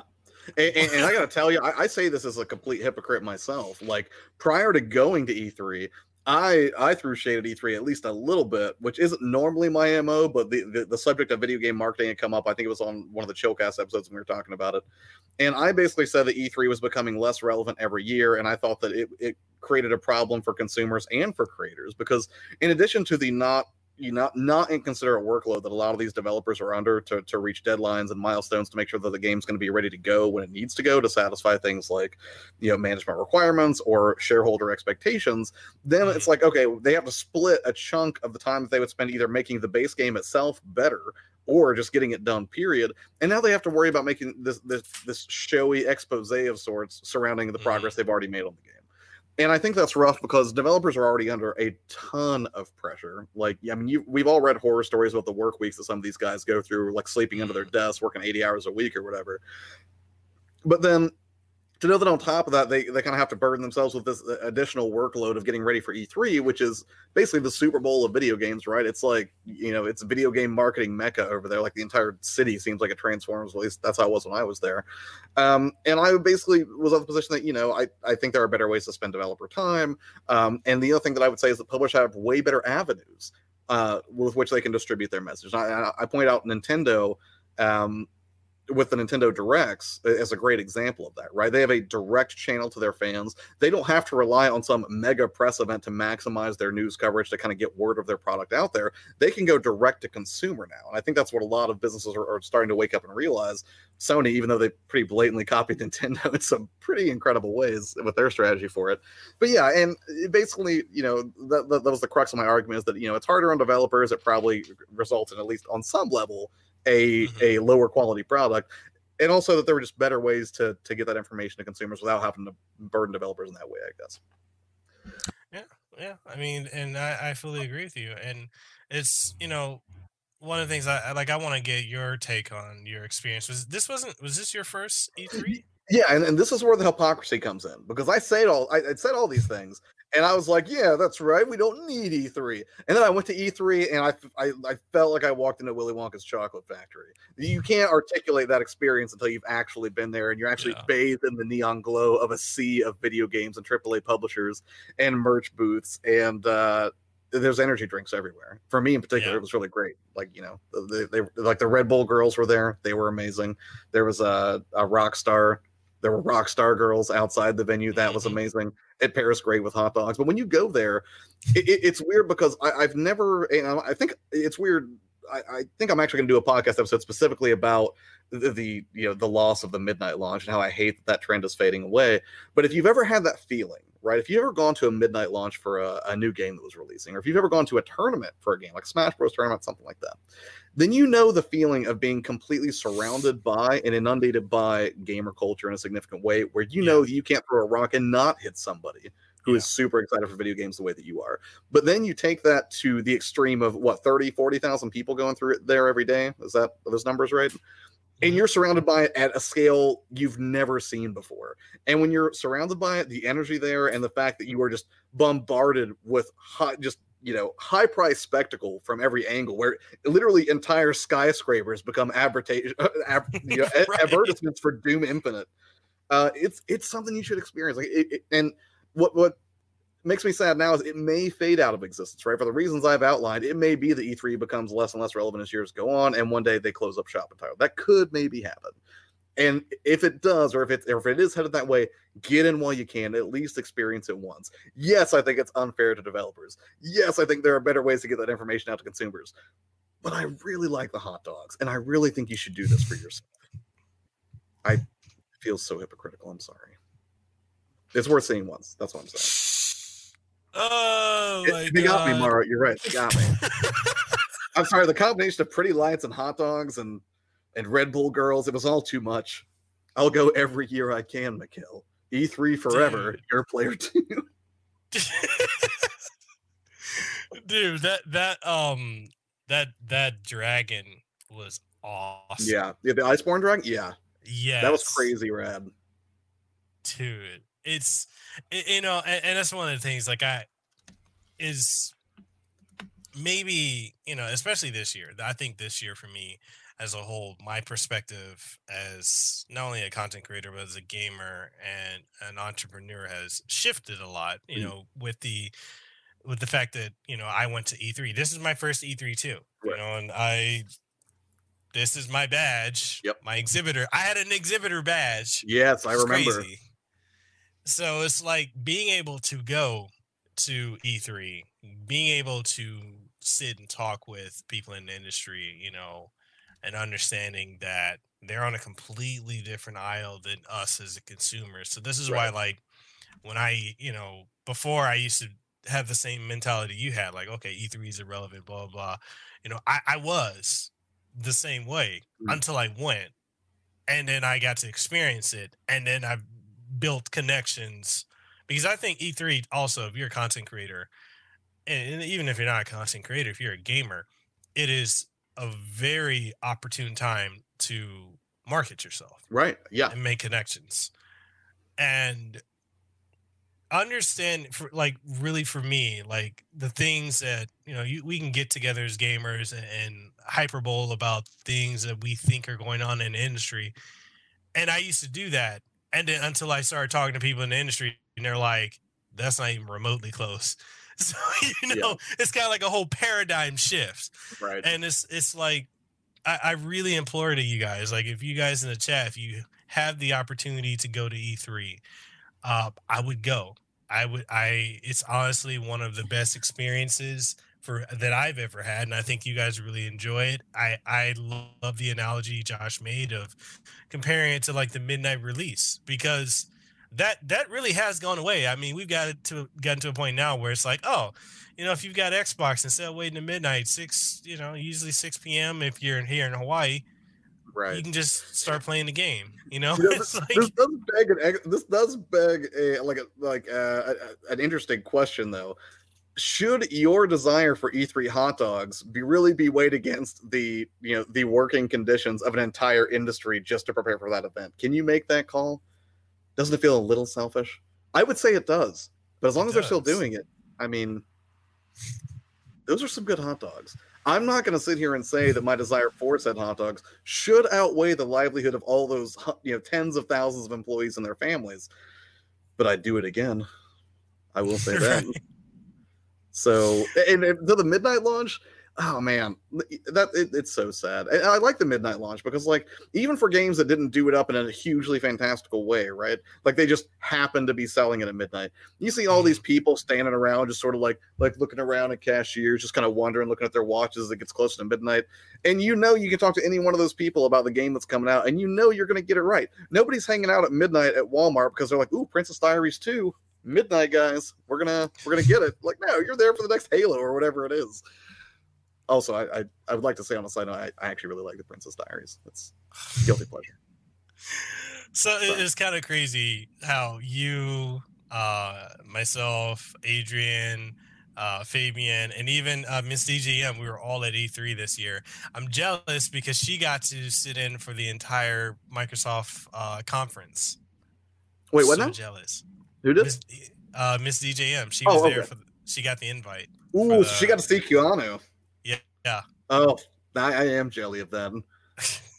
So you got you got to be told directly by the man himself, Miss, that you were Yeah. breathtaking. That had to feel good. right right but you know that's one of the things like the food the hot dogs outside were absolutely phenomenal that breakfast we had was good Breakfast was good. you know and it just one of the things too like if you guys go to e3 i strongly implore you to make sure you've got um some comfortable shoes to walk in because you're gonna Oh, do yeah. a lot of walking I'll, yeah, I'll tell you what. Don't. Uh, uh, pro tip for E3: if you're going there as a YouTuber, you don't need a ton of gear. I took way too much gear, and I thought I was packing light. And by the time I got there, I looked at Adrian when we were at the Airbnb. I was like, I'm not taking this camcorder, dude. I'm not doing it. I'm gonna take. I'm gonna take my my Osmo Pocket, my little candy bar camera, which is amazing piece of tech, by the way. Mhm. And all the footage I used from that from that E3 recap video was from either my iPhone or from the the DJI Osmo Pocket, and it looked great. So I mean, could I have stepped up the production value tremendously if I'd taken like a DSLR and really you know brought like a bunch of lenses and stuff? Probably, but it was unnecessary for what I do. I'm not saying like if you like fancy stuff, don't bring. it. I'm just saying be prepared to haul it around, right? Yeah If Death Stranding gives you even the slightest semblance of how horrible it is hauling gear on your person, you're going to feel it in a more significant way on the E3 floor. I promise you. definitely definitely And, you know and, and that's one of the things like i've been talking to Mr. Djm like for the next time i go to another event uh, like e3 or maybe pax or whatever uh, of having like a mobile setup because you know that's one of the things she has like she took her she just did all her interviews. She got to interview uh, the creator and producer of um, uh, cyberpunk 2077 Oh wow, that's awesome. so her and her show, which is a show radio podcast, her and her co-host, uh, they got they got the exclusive interview with him, and it was just absolutely insane. I'm like, wow, you did all that from your phone, connected with your, uh, I think, and Mr. DJ, you can correct me if I'm wrong. I think you use your XLR mics into your phone, and it's just it was Oh, nice. amazing setup. Right, right, right. So, you know, uh, definitely one of the things like, you know, I would say uh, uh E3 starter pack if you're going to go there and you're a content creator, um business cards, Yes. uh network. And that's one of the things too. I brought 100 business cards and ran out. Trust and believe that's not happening. right. I bought like a, uh, about 3,000 business cards. You need to um, have business cards, um, talk to people who are in the industry because you never know where that's going to get you. You never know how that's going to be able to positive, positively impact you and your brand. Right. Because one of the things, you know, as a content creator, you know, a lot of people have this misconception that you need a bigger YouTuber to shout you out so you can get growth and traction on your platform. The thing is that, you know, that doesn't always work. Sometimes it doesn't work at all. Mm. Uh, what I have noticed is if you get in with a company, you've got a machine behind you Right. you know like the shirt i'm wearing now this is one of my sponsors Insurgo, which Mhm. they do stuff with capcom Right. so i've got Insurgo behind me i've got capcom behind me you know with since i befriended uh kathy Cackley. i've got uh bandai namco i've got nintendo i've got all these companies behind me and it's like a lot of people look at me like oh you only have 11000 subscribers i'm like yeah but the number doesn't matter it's Yeah. the fact that you I have built and curated these relationships Right. with these companies. Eh, eh, And w- oh, I'm sorry. no, no, go ahead, go ahead. No, no, I, wa- I was going to say to, to your point, like, that's one of the things that, and I, I think one of the morning live streams was about chasing the numbers because so many people get wrapped up in um, things like view count, subscriber count, and all that stuff. That that's that's really all they see. Um, but again, it's like you know, subscriber count is is not it, it's not the end all be all necessarily. Like you can buy subscribers, you can um, you know, you can create videos that get you subs rapidly that are targeted to do that. Like, hey, if I'm doing a giveaway, if you subscribe, you get a chance to win it. I mean, you can pump your numbers real quick. But Yeah. as, not all subscribers are created equal, right? You can have valuable members of your audience, people who care enough, like that. You know, for me, like in the channel here, like Fabian or Mara or yourself or anybody else who I know from from the Your Player Two channel, um, that I, I know these people, right? And you start to you know develop a relationship with them, and you you, build friendships with people online. Um, but it's not the same thing as like you know I've, I've seen people have 100000 subscribers and like they get no comments their content doesn't go anywhere uh, and the other thing too is like a lot of people will say oh i want 100000 subscribers and i'm like okay what then and they're like what do you mean? I'm like what happens at 100000 subscribers? And they're like well I, I don't know. I'm like well you should probably think about that before you tell me you need 100000 subscribers because Mhm. if you get to the point where you're playing at 100,000 subscribers or more and you don't have an idea of like you know what are the revenue streams that I've set up or how am I positioning myself as a brand or you know um, what is the long-term legacy that I'm looking to build here or what's my ongoing you know value proposition I mean you might get a fancy plaque but that's about all you're going to get. I mean you really need to, to think about that kind of stuff. That's another reason that when we were talking about being toxic um, sadly and I mentioned this earlier you know even though we we play in the video game industry um, in what is essentially a very playful space, it's not immune to drama. And in fact, there's tons of drama in the gaming Mhm. community, whether that's like breaking policies from AAA publishers, um, the way something gets mishandled like Blizzard did, um, or just you know beefs that YouTubers have with each other. I mean, there are so many different you know just dramatic things that kind of pop up. And I always advise people like not to get mired in that sort of stuff. And one of the reasons that I say that is because of kind of what you've outlined here.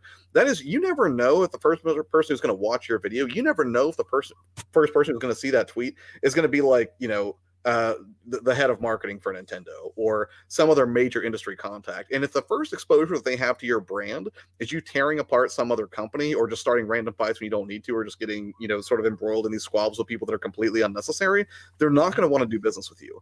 I'm not risking my brand's reputation on somebody who's a loose cannon or somebody who's going to throw people under the bus every opportunity. Uh, I just think that's incredibly bad business. I'm not saying you need to go into your YouTube channel with the mindset of just like, you know, the most efficient capitalist imaginable. But if you can hold yourself back or make some good choices, you will probably open more doors of opportunity for yourself if you can refrain from doing those kind of things.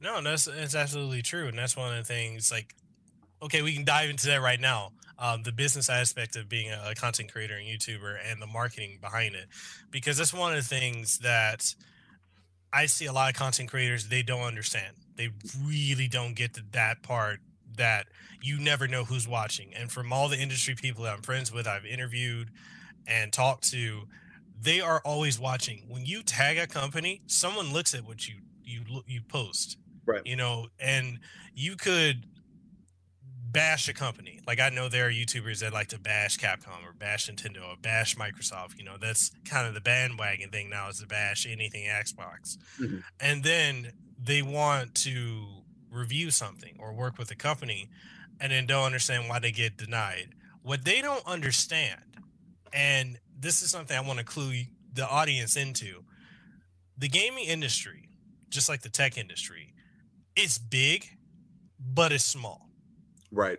everyone knows everyone or it's a method of six degrees of separation Mhm. you badmouth one somebody knows if Right. not everyone and it's real easy to get blacklisted and so the, you got the people who are just wild cannons and you know some people say oh i just want to be real and be raw and say this you can be critical of something in a respectful creative Yeah. constructive criticism criticizing way Yeah. Absolutely. So, you, you, you know- you literally just took the point right out because I was about to say like a lot of these people who are just like, no, I'm just being real. I'm just being authentic. You can be real and authentic without being a jerk. You can Yeah. provide constructive criticism without being a dickbag about it. There are ways that you can deliver this information that does not, you know, make you look like a chump.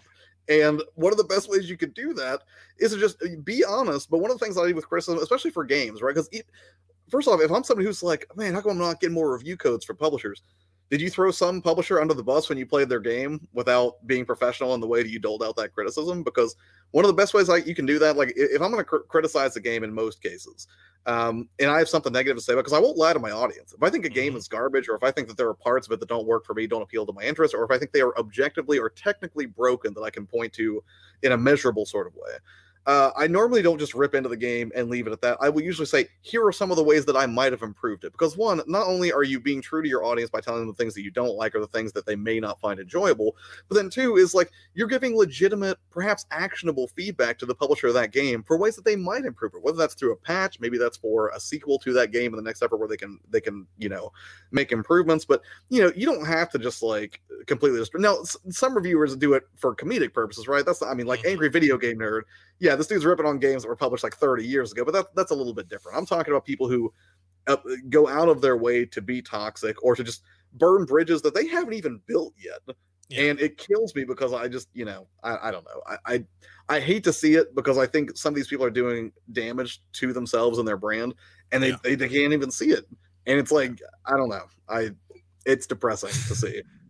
No, it it really is. You know, and one of the things like I keep telling people, like your social media presence, if you're a content creator, um, eh, if there you have to understand that when it comes to social media, what you put out there, you can't take back. Yeah. No matter if you delete it, it's always there. It can always be used against you. And I'm not saying you've got to be like a priest or a nun Right. online. I'm just trying to give you guys heads up to say that if you're looking to work in not only the games or tech industry, uh, you know, but just I mean, this can affect you in any other business. Like it- maybe it's a job you're trying to go for, Right. and they see how you conduct yourself online. Like, and even if you private your accounts, that doesn't mean that you can't that can't get out because there are ways to get that. It's just conduct yourself in a way as if the best opportunity is right around the corner and can just fall in your lap. Right. You know, and you're ready to take the reins and run with it. Yeah, and that's the thing too is like I don't, you know, like I don't, I keep my channel as family friendly as I can. I don't go take it to such an extreme that I won't play a game that drops f bombs because I like to play what I enjoy, and most people don't freak out as much about you know video game you know content, I guess.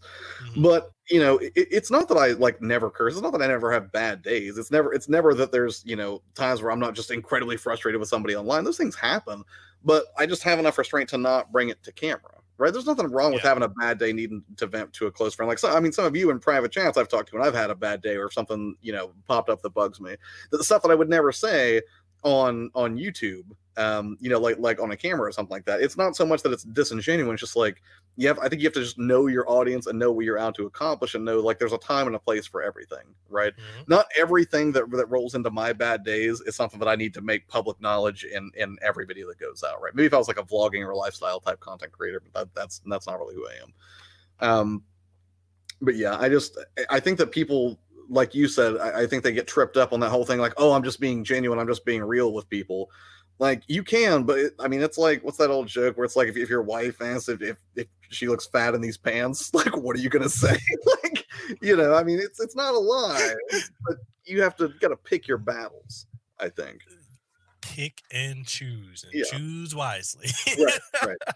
So you know, but it, and also in the sense of uh you know t- touching on marketing Mm. um what are ways that you think are effective ways for a content creator to to market themselves not only to other content creators you know but also to like an audience and ultimately to companies that, that they would like to either work with or get sponsorships or endorsements with? Um like i i, I kind of want to know like what are some of your thoughts? Like are we talking like tactics or just like general principles? Like i mean you mean so just advice i would give to another Either content creator okay. So i i think the best um uh the best marketing in the world uh, in my opinion and i'm i'm paraphrasing here is just just like give a crap about people like just care one of the best things you can do or one of the best ways you can market yourself is to genuinely care and i think a lot of people they they get some of that and what they'll do is they'll be like, oh, you're right. I need to raise exposure for myself. I'm going to go comment on 300 videos and say, hey, come subscribe to me. That's not genuine caring. That's being spammy. If you know, Yeah. if you want to connect with other people in a genuine way, then you have to take in their content and connect with them when you have to actually like it, right? And then leave more than a comment that's just like, hey, what's up? Or hey, great video, because there's there's no meat, there's no substance there. Like if you really care about somebody, it's going to show through in your actions and the effort that you take. I would say the best marketing is uh, to just legitimately care about your audience. You know, be very invested in you know the content that you create. But by and large, is to just just be a good person. I think people overcomplicate marketing, right? They think that marketing is just throwing up billboards everywhere. And it's not. I'm not saying that there's not a time and a place for billboards. I'm not saying that you should never self promote online because I mean, you know, you can't depend on somebody else to do it unless you're paying to run ads or something like that.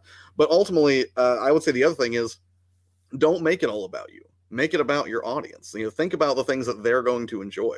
Uh, again there's there's a compromise there right? Don't don't take that to the extreme where you're never doing anything that you enjoy and it's just a slog for you. But at the same time if the only thing you ever do is expect people to care about you and what you create and your views and your opinions and the only thing you, the only time you ever post on social media is to talk about how awesome you are you're doing it wrong Twitter is a cocktail party. It's not a billboard. So if you never t- say anything, if you never talk to anybody, the only thing you ever say is like, "Hey, come look at this sweet review I did, you guys." People get sick of it real quick, and at best, you will be a minor annoyance, and at worst, you're going to get blocked or unfollowed because it just it just gets tedious. You know, Yeah. talk to people. It's social media.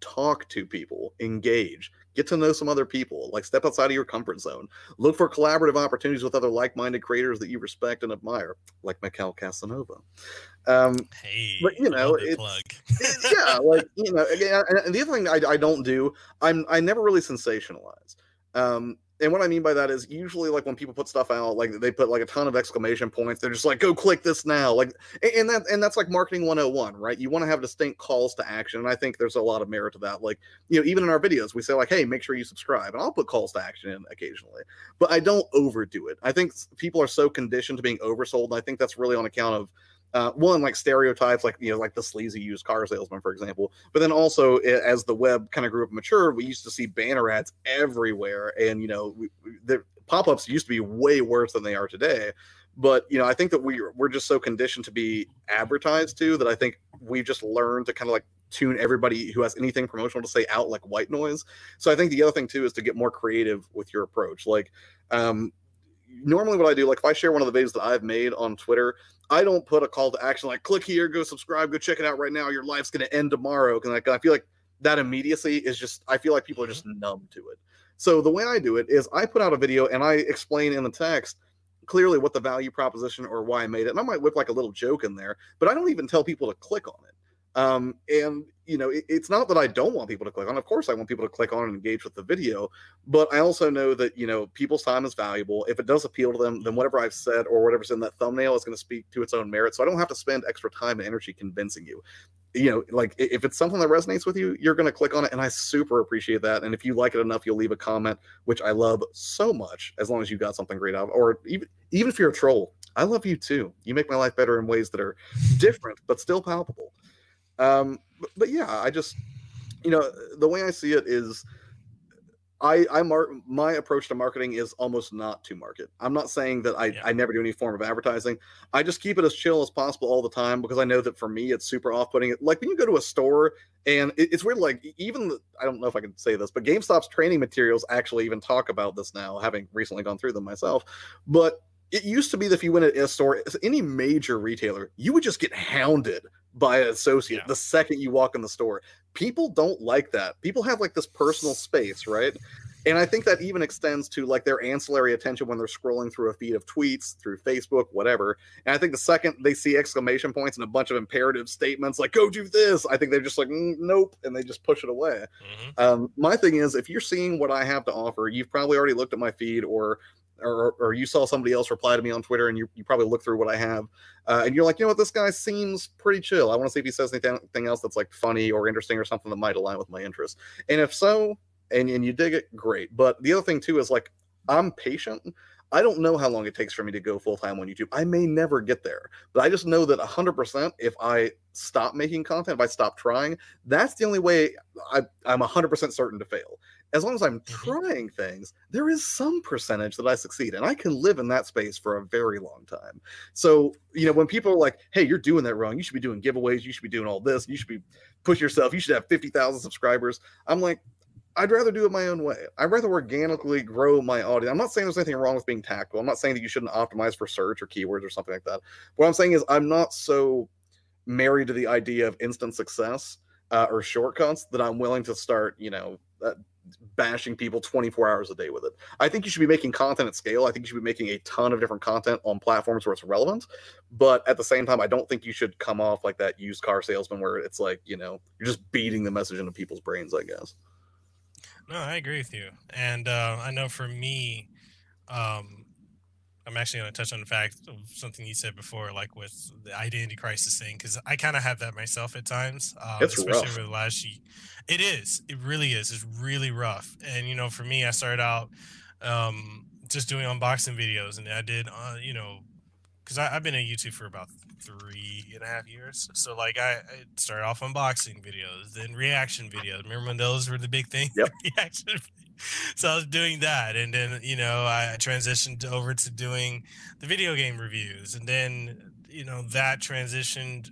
You know, after some drama last year uh, with a bigger YouTuber, it transitioned into me doing podcasts. And then for a while, I was just doing podcasts, and then it got to the point where I was like, okay, I'm bored with that. I want to mix something else in, and then I started doing streams, and now I'm back at doing reviews. And it's it's funny because I have three different audiences, and sometimes they do cross correlate, sometimes they don't. Mhm. But um, I have taken that approach because I've seen when you try to market, I've seen the metrics of doing trying to market versus not Right. and just putting it out there.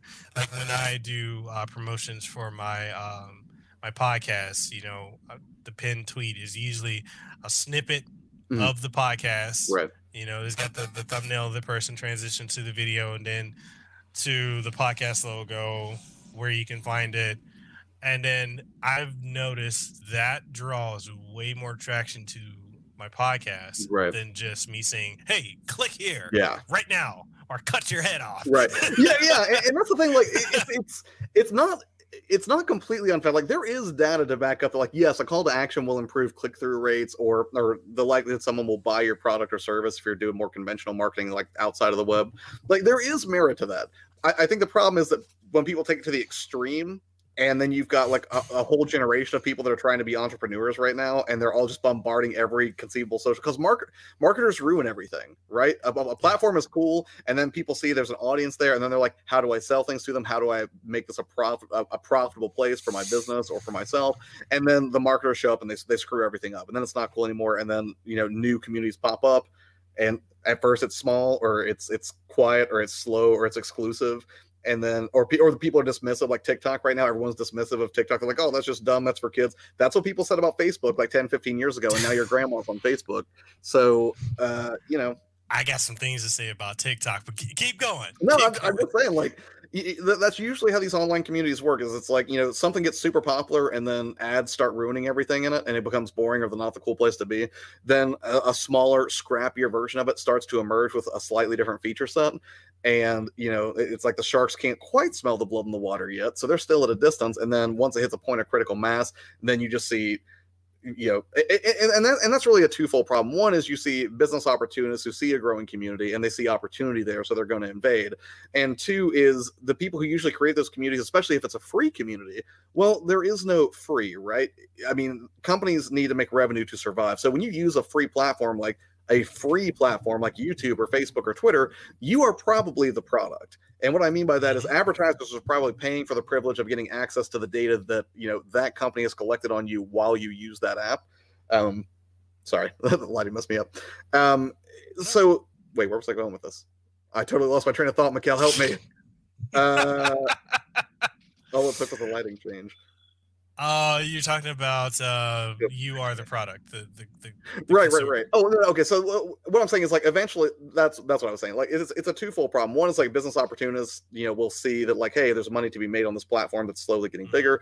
And on the flip side, the people who created the product are probably getting pressure from like like shareholders or angel investors or whatever it is like hey you have to figure out how to turn a profit whether that means you're going to start selling stuff or you're going to start selling ads or you're going to start you know putting microtransactions in whatever it is that you have to do like well, i need a return on my investment for this free thing that you've given to the masses No, no, and, and you know, to touch on the whole topic of TikTok, um, there's so many creators I know that are sleeping on TikTok. So many people saying that, oh, I don't I'm sleeping understand on TikTok.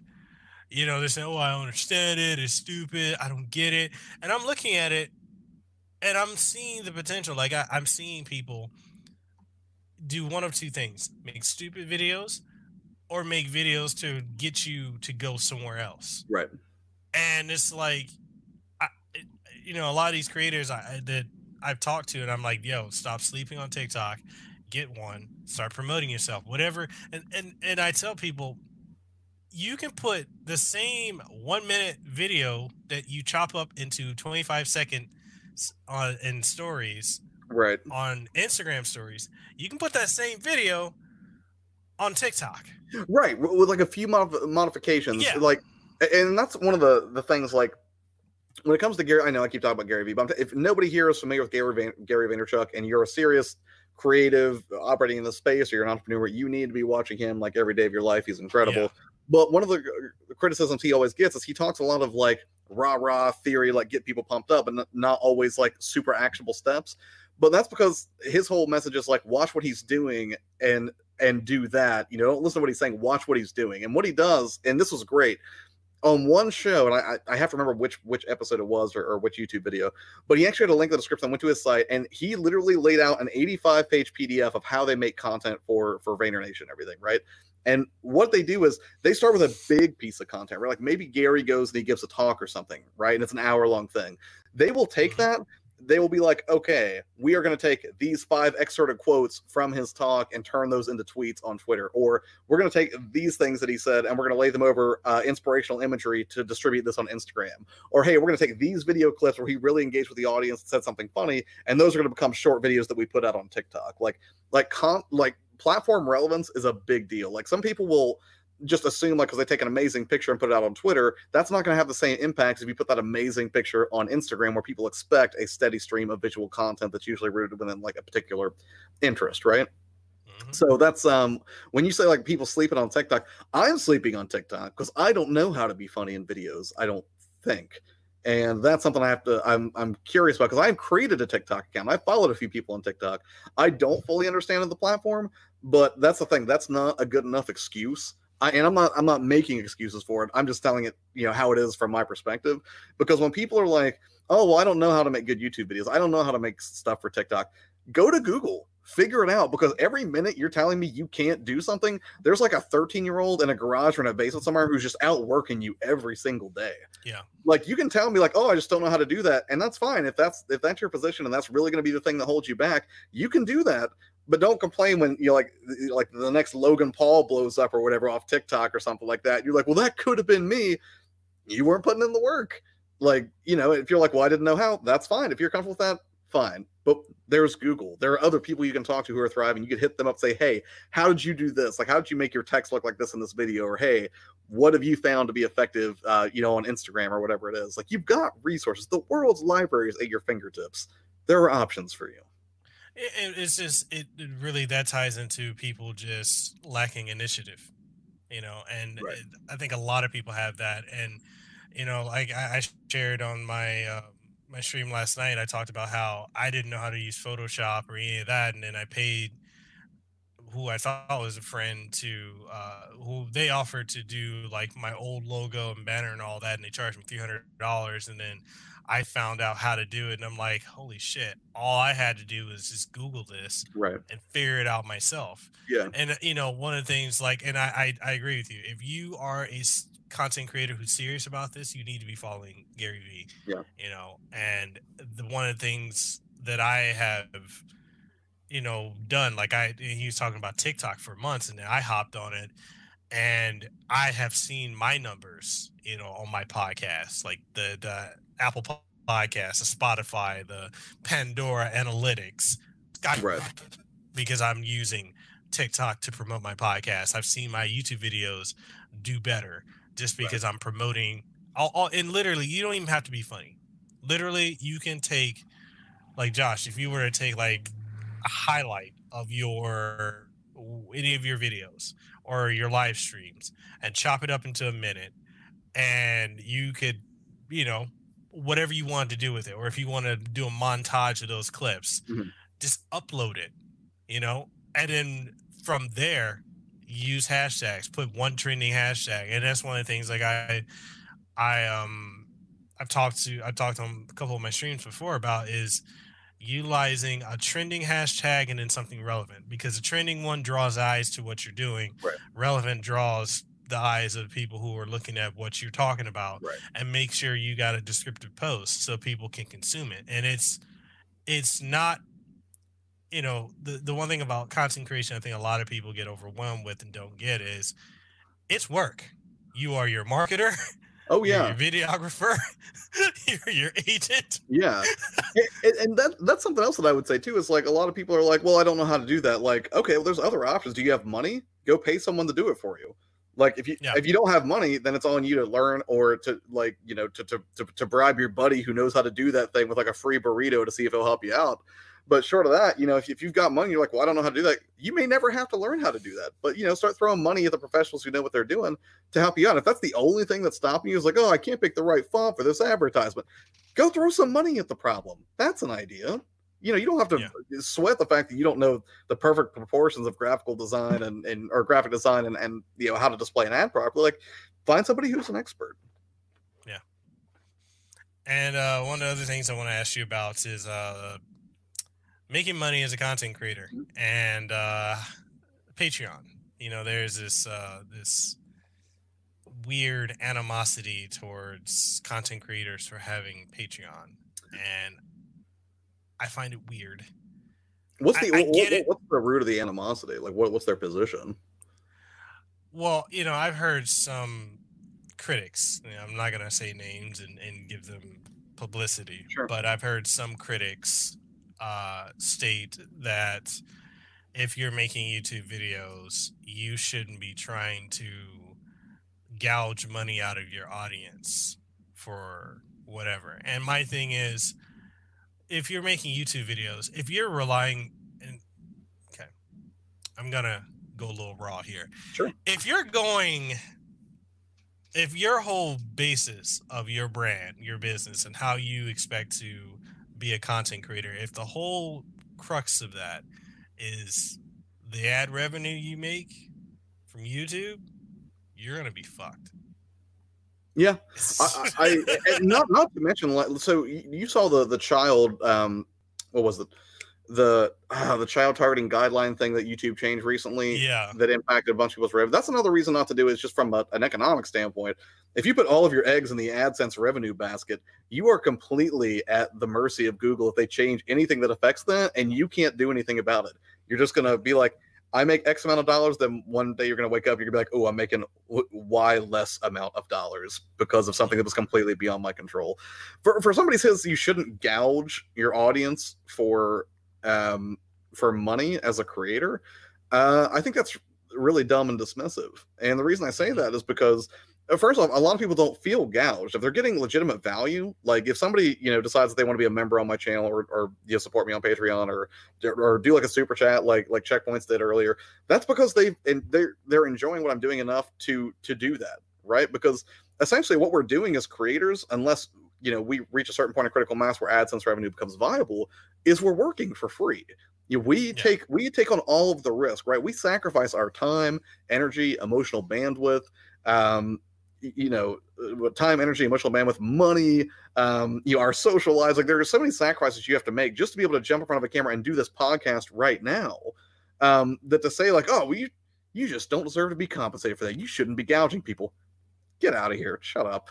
I mean, if you if you're a you know if you're a critic and the only thing you have to do is to talk about how I should conduct my business, I mean, I'm sorry, but I, I think that's completely absurd. Like li- uh, everybody in almost every creative field finds some way to monetize. And I don't think there's anything wrong with that. No, I think there can. I think you can do monetization in an unethical way. I'm not going to sit here and say that there aren't people out there who who don't do shady things in the interest of getting money. Um, but what I'm saying is just the concept that creatives should be paid for their work.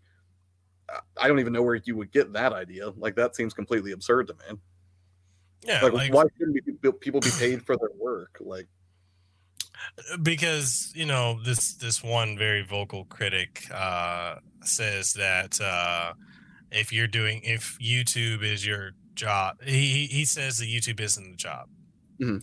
and that uh if you're you, the only money you should make should be ad revenue and if you put you have a patreon then you're you're scamming your audience out of money. And I, I just I can't agree with that because, you know, what's the difference between me making content for YouTube and an actor acting in a movie? Yeah, It's I, a skill.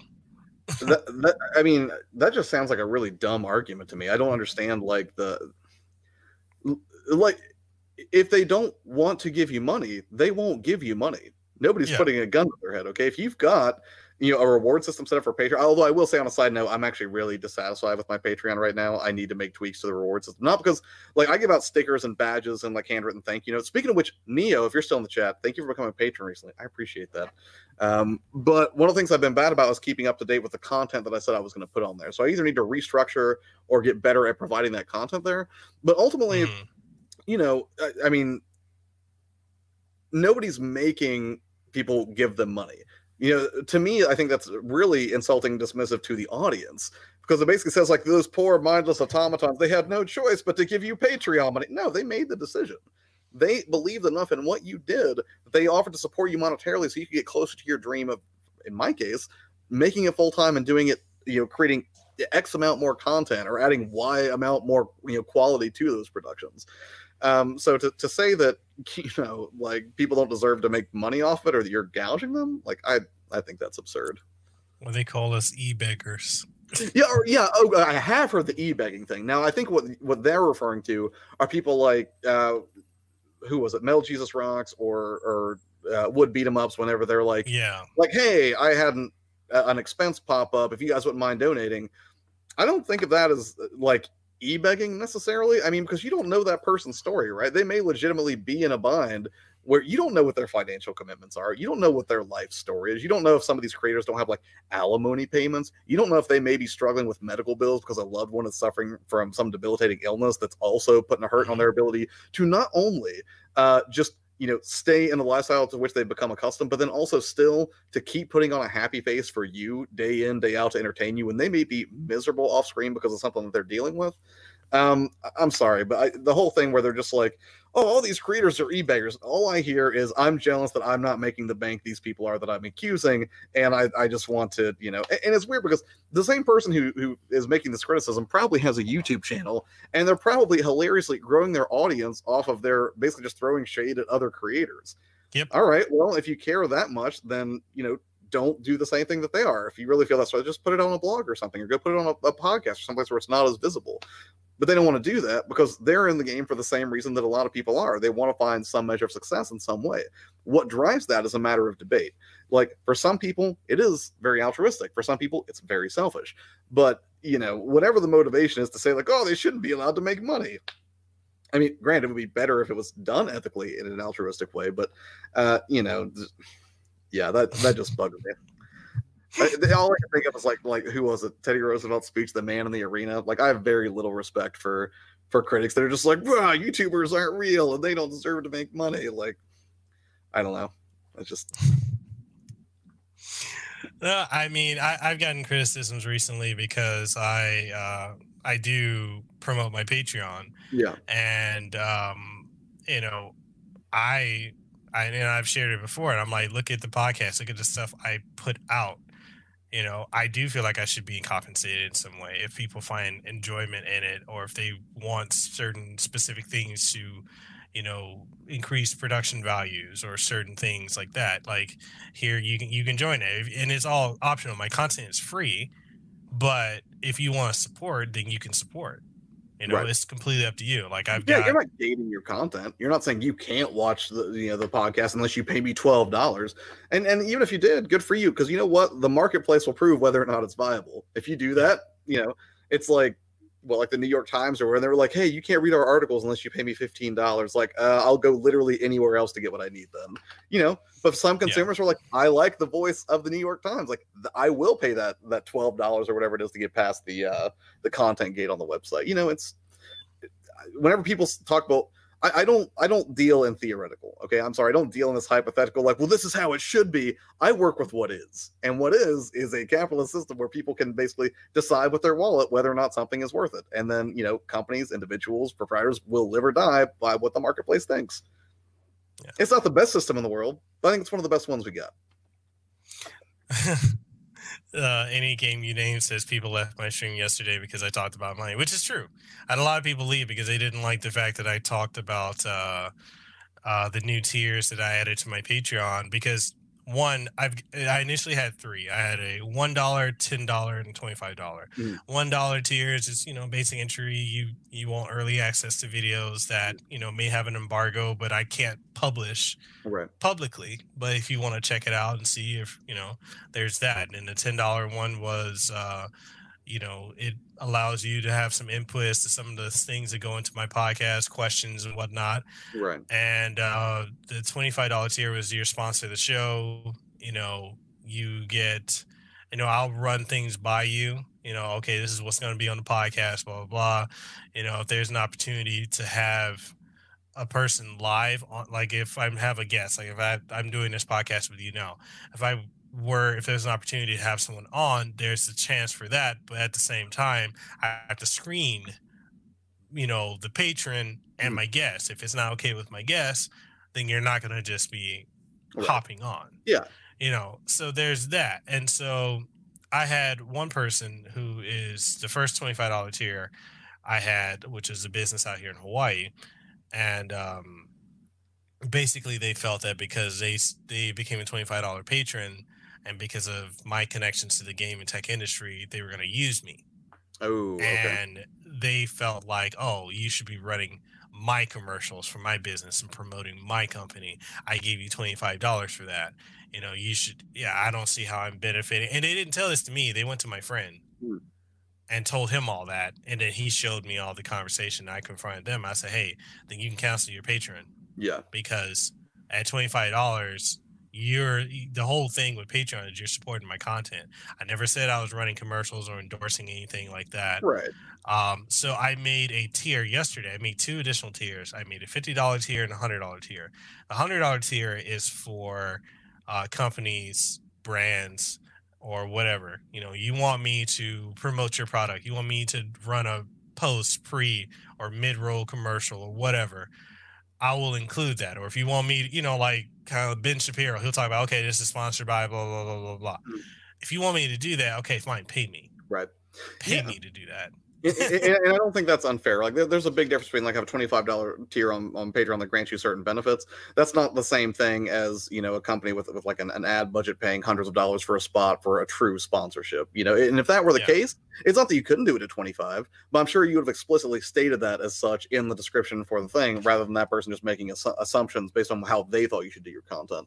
And, and I will tell you, I, I I like your reaction to that because here's my position.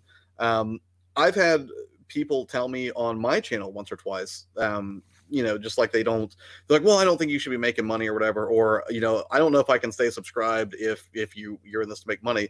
Uh bye. There's the door. I'm sorry. Like i i love all the subscribers that i have and i love all the friends that i've made through the channel but truly and and here's my position like when I lose subscribers, when I lose Twitter followers, I don't look at that as a loss. I look at that as refinement. Now it would be different if, mm. if I look month to month at my analytics and I was looking on YouTube and I was like, oh man, I'm losing 400 subs a month. I would know something is seriously wrong. But if I see a slight dip happen and those people are like, well, I don't agree with your position on monetization, so I'm leaving.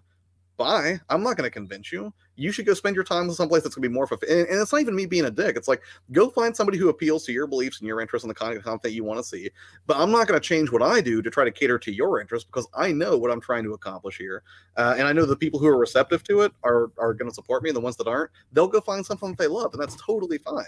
But like, and I always I always go back to Dr. Seuss, man. Those who mind don't matter, and those who matter don't mind. Like. If you don't like what I have to offer, it, it- it's not a threat to me to say I'm unsubscribing. I want you to unsubscribe because I have no desire to to speak to an audience that thinks they can hold me hostage with whatever their viewpoint is about how I create my mm-hmm. content, how I monetize that content, how I engage with my community. These are things that I will decide. Um, you know, as much as I love anybody who watches my content, you know, that doesn't somehow magically entitle you to, you know, some direct sway. Uh, Like, unless you and I have a contractual agreement within the sponsorship realm where I agree to feature your product for X number of seconds or minutes or something like that, or, or say something positive about it and money's exchanged hands, I don't have an obligation in that arena. Now, I take all my feedback that I get very seriously, right? And that definitely factors into my decision making. But you know, when, when someone's like thinks that you know their subscription is the end all be all, or, or it makes or breaks how I'm going to move forward, not the case. Yeah yep i also got flack from my fifty dollar one because my fifty dollar one is for uh, consultation services. Uh, because it's something I do outside of YouTube anyway. I do consulting for different companies and Mhm. brands and businesses, uh, image consulting and whatnot. And you know, when it comes to YouTube, I've had a lot of creators, both huge. And small, come to me about, hey, you know, how do you get this contact? How do you do this? How do you do that?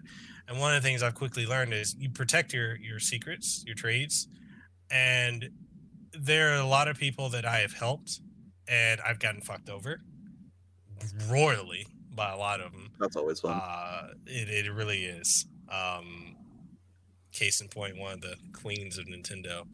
So, and the uh, the book Book of Sun. Anyways, shots fired. Oh. Um, both. I know nothing about that. Yeah. So um, I've been screwed over before um, and used for, for connections I have or whatever. And so I've lately had a lot of content creators constantly ask me for help. How do I do this? How do I reach out to this company? Who's contact here? And my thing is, if I'm friends with you, if I'm cool with you, I don't mind sharing that, like with you, with Fabian, with Miss DJM, Right. because we're all creators who are serious about this. But for the people who want to get in, but they just expect a handout all the time, Hmm. and I, you know, I don't mind helping people, but if I'm always helping you and there's no self initiative for you, then there's a problem. There's an imbalance in that relationship right. you know and i do feel like there's nothing wrong with consultation i it, and i look at it in the sense of i can give you a fish and feed you for a day or i can teach you to fish and you can feed Sure. yourself for a lifetime and you know when people are like oh well i want to work with this company i want to work with this okay i can show you how you can improve what you're doing to get to that point Right. but I'm not guaranteeing you success. Like if Right. people sign up for that tier and I work with a one on one, and I think other people have to people have to understand your time is money, especially when you're not working a day job anymore. Your Right. time. So you know that that's just one of the things. Like I got flack some flack from people for that. Like oh no one's gonna sign up. I'm like well you never know.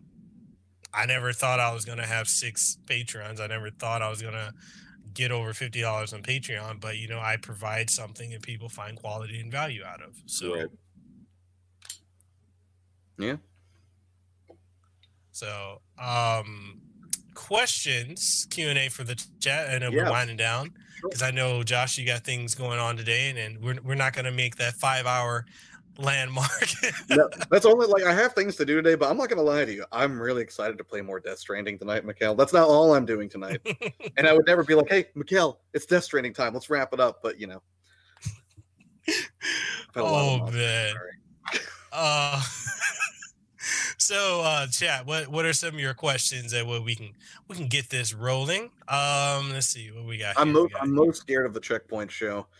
He's uh, it, well, we were talking earlier, and I, I I I would expect that he'll have something out of left field. hey, we'll see. know, we- know, we can always hit those left those curveballs from left field. Yes, try Let's to. see. We'll see. Let's see. Um, we got a question from Rogue Dragon 05. He asks, Yep. or she, I'm not sure, he or she, uh, says, uh, "What's your most annoying kind of YouTube trend or style of channels for both of you?" Hmm. Most annoying type of channel Uh, trend, trend or style of channels. trend. Um, that's hard to say. I mean, there's really not a lot of.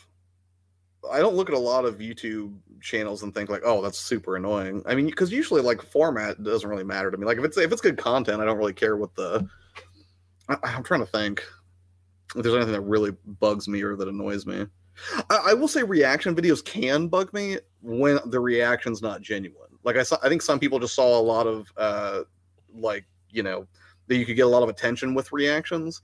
Mhm. Uh, or I guess I'll just say I'll tell you what I, I don't like low effort content. I don't like that. Um, and I don't mean like if you're just talking to a camera in like a dimly lit room or something, that's low effort. No, it can make it can be high effort to come up with like talking points or to say something that, that's helpful. Like I'm big on content value over production value, but I know some people will do extremely low effort content. Um, and I mean, if it's working for them, like good for them, I guess. But generally, it's just not something that that I could ever do. Like I'm trying to. What's a good example like low effort content? Uh, I have an example while you're thinking. Yeah. I cannot stand switch channels. And I'm going to paraphrase it. Oh my god. Wait. No, no, no, no. Let me let me get more detailed. Uh, okay, you continue. That was that was that was shock value. Yeah. It got your attention. Over zero to hundred real quick. I was like the whole thing. okay. I can't the, the channels I can't stand are the channels that brand themselves fully around the Switch. What? Because what what happens when the Switch isn't around anymore? Well, Then I mean, where do you go from there? They'll pivot. But most people I've I've seen don't know how to pivot. They only they got their rise, that wave of But, success. but, but that doesn't explain to me why why that annoys you though. Whether or not they succeed in pivoting, can't they make great great Switch content on their channel as it exists today? most do. I Some- mean, some don't. I, like I, I think I think you're right, and I think that it could be limiting, right? If you if you That- ma- marry yeah. yourself to that platform, and then you know Nintendo comes out with something new, like maybe it would be hard to make that transition if some people aren't ready to move away from the Switch yet. But yeah, sorry, I I I'm biased towards the Switch. Okay, that struck a nerve, Mekel. I love my. It's okay. both of them. Okay, okay, okay. I'll give you a better example because I, I got your attention with that one. Yeah. Okay, so the trend I can't stand is when I see channels that just hop into something just because they think it's trending without having any type of uh, understanding as to what's going on and not being able to articulate that to the audience. They're just talking about something just for the sake of talking about it because it's popular. Yeah. So actually, I I did that on on your player two even once as an experiment, and it wasn't so much that I was like um super pumped for that particular piece of content. I was curious to see what would happen if I could latch on to a trending topic like the second it broke, because I was Mhm. like, you know, I was like, obviously these news channels, you know. They may be onto something here, like maybe there is like a repeatable sort of like just search engine traffic you naturally get from from that. Tried it, hated it. I couldn't stand it. Like I made it and I got a little bit more traffic above average, but it was so boring because, like you said, I feel like I was just regurgitating something that was already outlined somewhere else. Um, because another thing, like you can make the news really interesting if you if you can inject some of your own opinion and thoughts into it. But you're right. Like I, I suppose that would actually be a good example for me of low effort content. If all you do is news regurgitation, but you don't give any additional insight or or or you know opinion on it that makes it interesting or specific to you as a creator like to me that's that's really low effort like it's not it's not overly difficult to just like read the work somebody else has done that's just you know that's just diet plagiarism Yeah. Okay. Okay. Um, anything more you want to add to it? Not really i mean because there, there really aren't a lot of channels I, I don't like drama i'll say that like i mean some drama can be like objectively funny from a distance but i feel like i get my fill of drama from like watching like netflix shows and stuff like you know whenever i see like like I come to to gaming on Twitter and on YouTube because it's it's like a comforting place, man. It's like a place where I can connect with people and share a love of gaming. But I don't, you know. So whenever I see like drama start popping up, where it's like, did you hear what this YouTuber said about that YouTuber? I'm just like, I don't care. Like it might be mildly entertaining at first, but I just it just reminds me. I'm like, it, it scares me because I'm wondering if the experience that I've crafted in YouTube and Twitter will sl- slowly erode and become what Facebook is to me now, like this cesspool of like, you know, it's not fun anymore. I don't want Yeah. that. The game looters are here. They are amazing. So Miss DJM has a question. Uh, Yes. She says, "What are your both of you? Mhm. What are your thoughts to positive toxicity?" I feel like we touched on that earlier. Positive toxicity. Oh, I think I think you mentioned it in passing earlier, but are, are we talking about people who say like, like yeah, I want to be positive, but then like their actions don't reflect it, and they're actually like really like horrible goblin people, or what are we saying? I probably shouldn't say horrible goblin Um, people. It sounds so bad. Miss sorry. DJM, if you can provide a little bit more context to that question, uh, we can. because I'm thinking that's the people who are so positive. Oh, okay, never mind. She says somewhat that, but more like the advice that's being put out there on socials. The advice you mean like to? Are you talking? About, are we talking about like the promote positivity thing? Like Yeah, that's what I'm thinking too. Those people who are the, the retro gaming community, and I, th- I think that's a good thing. Um, I, yeah, I don't. I think I would have to know more about like a specific example or exactly. I'm not, I'm not sure. What are you getting from that, Mekel? Help me out here. I'm okay. So the one of the things I, I'm assuming maybe she's talking about the people that are obnoxiously positive in a sense where it doesn't seem genuine. It seems like they're putting on a face for attention. Uh, Oh, kind of okay. like Miss what's that guy, Mr. Japan? He's kind of annoying with that. Um, uh, possibly that's why I'm assuming she's, Oh, wait, she's wait. getting at. Advice, uh, advice being put out there. Don't let your numbers get you down. It gets better. I can't be mad. I am those people, Miss DJM. So like, I of course I'm not gonna say be like those people are garbage. I am that annoyingly positive person. I'm sorry to burst your bubble, but it's true. Um, but then again, like, let me add some rationale to that so it doesn't just come off like a cliche platitude because that's probably why you find it so annoying.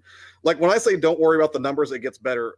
I think a lot of people are just really impatient, right? I think some people expect they're going to dive into YouTube or something. It's going to be like overnight success, or, or even, or maybe they're even being a little bit more uh, liberal with their expectations, and they're like, you know what, maybe it will take me a year or two, but like for some of these people, it's going to take like five years, ten years, or it's not going to happen at all. But I am truly a believer. Like this is not disingenuous. This is not me just being like, "Hey, you go get him, champ." While secretly I'm like, that person has no shot.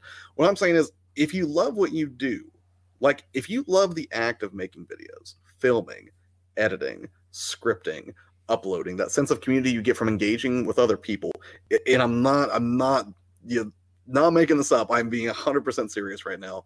It really is an incredibly rewarding thing. And those are the moments where I get into what I think psychologists refer to as flow that sense of like literally hours could pass and you don't even notice it because you're so absorbed in what you're doing and you enjoy it so much um, that, you know, the passage of time, it just, it just blinks by. So I understand it's discouraging. Um, and even me, like I would love to like, you know, maybe to be full-time on YouTube tomorrow, but I also recognize that there's also some benefit to the organic, uh, patient path that's going to get me there because some of the challenges that would that a full-time youtuber has to face some of the cha- challenges that fabian has to face i'm not ready for yet because i know i haven't experienced like you know those kind of knocks you take along the way to get there um so you know when it comes to annoying positivity i think there are some people maybe over the top maybe that's who you're referring to maybe it wasn't like a you know a personal shot at me but i you know i actually i do have friends even now on twitter who i think take what i say with a grain of salt or i know that on some level i'm annoying them and I would love to change, but I just can't because I, I like being me. If I'm if I'm being honest, you know, I think positivity is underrated. She says, or when you put out your frustration out there as a creator, but people come back with, you get over it, be positive, look at the bright side. Um, I'll touch on that first. Yeah, sure. I think as a creator, it's okay to acknowledge and admit you're not having a good day. I think there should be a checks and balances with us putting everything out there about what's wrong. I I do not think that social media should be a diary in that sense. Uh, so I can understand when people are like, okay, you know, it'll get better. Look at the positive side. There's always a positive. You know, there's for for whatever negative, there's something to balance it out. You can either be glass half full or half empty. Right. So, go ahead. Oh, no, I was just saying she did clarify here and said it basically makes you feel like your frustrations aren't valid because people say things like just think happy things. I think I think I see what you're saying. It's not so much that you're frustrated with the idea of, of a positive perspective. I think what you're saying is you're frustrated with the idea of somebody who um they they do offer those sort of platitudes instead of actually taking the time to understand the root of your frustration, and that can feel invalidating. Am I Like saying it that better now, Miss DJM? Like the dismissive people. Yeah, like like they're like, oh, Yeah. like like when you tell a depressed person, like just don't be sad. It's like telling someone who's who's drowning, just like stop drowning. Like you know, like you know, if, if that's what you mean, I I can see how that would be annoying. Yeah. Like because because to me that can be that can indicate like a complete lack of of empathy, where it's just it's not so much that you care about a person's um you know frustration or them feeling bad and want to legitimately help them. You just want them to get out of your face. You just want the conversation to go away because you're just like, oh, just get over it. You'll be fine. I mean, sometimes you know people need to man up, I guess, but you know. Yeah. Uh, that would annoy me too. I've had people who tell me before because I've, I've dealt with anxiety, and they tell you, just don't worry. When it's like that's just not something you can just turn off.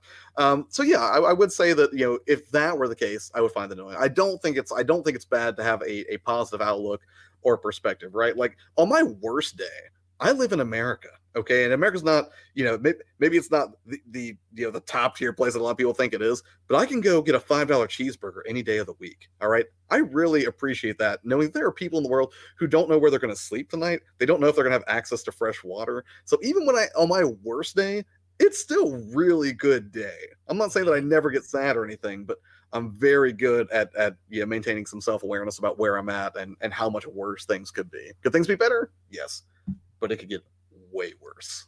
She says, I see Twitter filled with people frustrated and looking for advice or feedback, but they are replied with that positive crap. I think it that touches on the whole lack of empathy for some people. And and also it could also be people who don't know how to deal with people that may be in that mindset. That's a possibility. Yeah. So um I I and I will say like if and actually that's that's really good information for me in particular because i again like i don't want to fall into that trap of being like the guru guy right? I don't want i, I want to give people actual content actionable steps that they can take. Um i'm not very big on you know like just feel better and just trust that everything's going to be okay. Like that can be a component of it but i mean there are things you can physically do or there are actions you can literally take to try to get yourself closer to that place um, and I, I, would hope that you know the best advice is, is, back with some sort of practical execution, right? It's not just a touchy feely make you feel better for a moment, and then you're kind of still stuck with the same root problem that got you there. Come on now, you know the, the simple solution is that kumbaya coming to Jesus moment. Hey, hey, I'm Christian, okay? So you know, I, I have an unfair advantage in that regard. you know. Oh man. But I also don't get bent out of uh, shape whenever like my atheist friends are like like you know like I have atheist friends who will be like, Jesus is dumb, but like I'm not I don't flip out or anything. Yeah. It's not I, apathy. I, I just, you know. I'm, I'm not, the same way. Yeah. All right, gaming uh Miss Gaming Mysterios asked um Oh wait, wait. Miss DJM has one final point. I think it's a final point, but she says, "Oh, it doesn't have to be a final point. You can keep asking."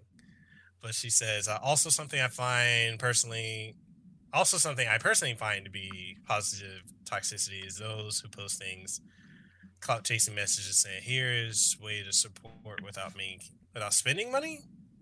Oh. I, I, think I know what she's saying. I will tell you that does annoy me because what bothers yeah. me and this is not this is not even like a a good feel sort of just positive like you know cotton candy kind of platitude that you're talking about miss djm i think there are people who prey on smaller youtubers and try to leverage yeah. them for their own ends and i think it's really transparent i think it's really gross um you know it, it's i think there are people out there who it, you can tell they don't truly care about the you know, smaller creators they don't really care about just other creators period. But then they'll tag like a million people when they do something nice. Um, and to me, like if you're turning this this quote selfless act you just did, like whether that was like you know uh, showcasing some other creator on a video you did or whatever it is, but then you're tagging 40 people like, hey everyone, look how pious and amazing I am. Like it kind of defeats the purpose, right? There are more subtle ways that you can be supportive of people, um, you know, with, without trying to pump yourself up, I guess. Uh, sometimes that's unavoidable, and sometimes even if you have the best intentions, you may not be meaning to do that, but you're still going to get targeted for it. People are going to be like, well, he's just doing that to, to make himself look good. Like, I guess the long story short, you, you can never please everybody. It doesn't matter how well intentioned you are, how earnest those intentions are. People are always going to interpret. Like I, I, read something the other day, really made me think. It like blew my mind, Mekel, and it was like every time you go to sleep at night, everybody you talk to that day knows a different version of you. Like you think of yourself one way, but if you met 50 people that day, they have there are 50 different Mekels in their head, like across all of those different people. I, I it's sad but true. You're never going to perfectly curate yourself to to uh, appeal to everybody. Yeah, you know, it's uh, 99% of people out there. I'm an asshole, and I'm like, thank you. I've never gotten that impression. no, a lot of people think that about me. I, have been told that directly by people constantly, and I'm like, Why, thank you. I'm doing my job. You're thinking about me. Yeah, well, yeah, I mean, you know, what is it? What is it like, Captain Shag? I was like, "You're the worst pirate I've ever heard of." I was like, "But you have heard of me." so, uh, Gaming Mastero, uh, Gaming Mysterio, uh, hopefully, hopefully I'm saying that correctly, Mhm. says, uh, "What's good advice for someone who's making content but gets no viewership? How are you marketing yourself?" That- that- That's that would. Well, yeah, I would say, how are you marketing yourself? And and one, like, what do you want? Yeah, yeah, like what's the and, and when i say that like people think i'm being like abstract. I, I mean at your most basic level do you want money? Do you want views just so you feel popular? Do you want fame? Do you want to you know, connect with people? Do you want to raise awareness about a social cause or something? Like there's no wrong answer. If you want to be rich and famous go get it buddy. I'm rooting for you but at least be honest about what you want. because i think when people aren't honest about what they want then they start clouding their tactics to get there so if in my head I want to be super famous, but the people are like, hey, what do you want? You're like, oh, I don't know. I just want to put out good stuff, you know. But you know you want to be famous, then you're gonna cloud up your own tactics to get to the thing that you want at the core of your being. But you know, at least be able to be honest with yourself about what that is, because that way you can figure out if you're using tactics to get you there. Because you know, if I'm not honest about wanting money, then I'm not going to take smart steps to start cultivating revenue streams for you know to monetize my content, for example. exactly. I couldn't say it any better. Oh, I mean, it's you know, because it is weird. Like, there's I don't think there's any way to get around. Like, there is a certain amount of ego associated with putting yourself out on YouTube, right? You mm-hmm. are essentially, even if you're, you know, like like the most humble, down to earth dude ever, you're still saying like you should watch me because I'm good enough at you know being on camera or, or talking that I'm worth your time. Like, even if you're not like overtly like arrogant or something like that, there is at least a part of you that has to have some ego to pursue the kind of creative avenue that put puts you in front of people, you know, all the time, whether it's in live streams or constant videos you put out or whatever. But again, I, I think it all comes down to like how you conduct yourself, right? I mean, there's there's confidence and then there's arrogance, right? There's um people who are having a bad day and there are people who are in a complete state of despair. And I think there are very thin lines between, you know, some of those conditions you can find yourself in. He says, uh, "No marketing, to be honest, just putting stuff and going from there." Well, then that's that's the are- problem. Yeah, I mean, I mean, I, I start telling start telling relevant people about what you're making. yeah, um, you know, like if, if you're running a gardening channel, this is probably not the right avenue for it. But you know, if you like have a gaming channel, go find other gamers, man. Like go find subreddits where people are talking about games, engage with them, but don't expect anything. Um, and if you have something you can contribute to the conversation that was your creation, then go for it.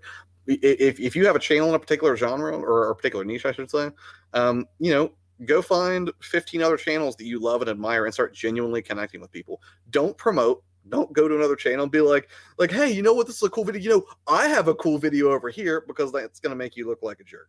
Just go there and genuinely interact with people that you really enjoy. If you don't really enjoy it, don't hang out there. Go, go keep trying until you find one that you do. And over time, you'll get to know more people, and more people will just be naturally curious about you as you say, you know, funny, insightful, or uh, helpful things on other people's channels. Like you'll you'll get some organic growth there. It's not fast, it's not flashy, but it's fulfilling. And I would say it's a better Yeah. long term strategy than just like running into people's channels, being like, "Go subscribe to me." Don't do that. Everyone hates that guy.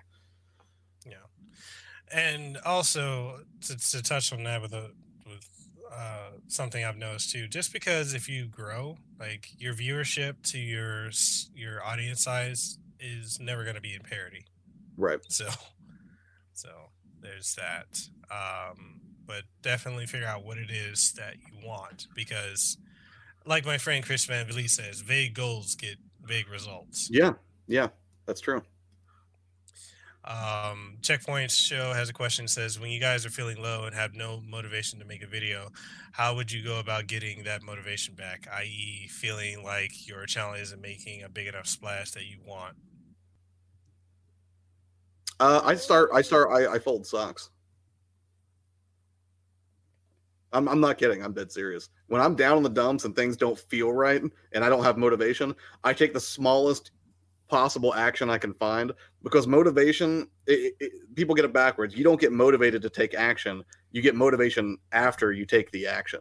So I just start as small as humanly possible and let momentum build. Sometimes that action is just like throwing away that empty can of Monster that's been on my desk for three weeks. I don't, I don't leave it there for three weeks, but too long for a 35 year old man. You need to get sponsored by Monster by now. I know, man. right? Like when I'm feeling down the dumps checkpoints, I grab a nice cold monster. No, But no, like like that's that's usually what I do because uh, uh, the, the other struggle that I have with the live format is the live format. Uh, it doesn't wait on you. You have to be Yeah. there and you have to be present. I can't I can't pre-record eight live stream videos the way I could pre-record like eight video game reviews and let those roll out. And if I'm having a bad day, let the content roll anyways, where I look super happy on the video. If you're having a rough day and you got to go live, that's tough. Um, Yeah. And you know, some people are more prone to those episodes than others. Um, you know, my anxiety can sometimes put me in, in a in a weird funk where it's just like I feel like I don't want to do anything, despite how much I love the process of making videos or jumping on live streams and whatnot.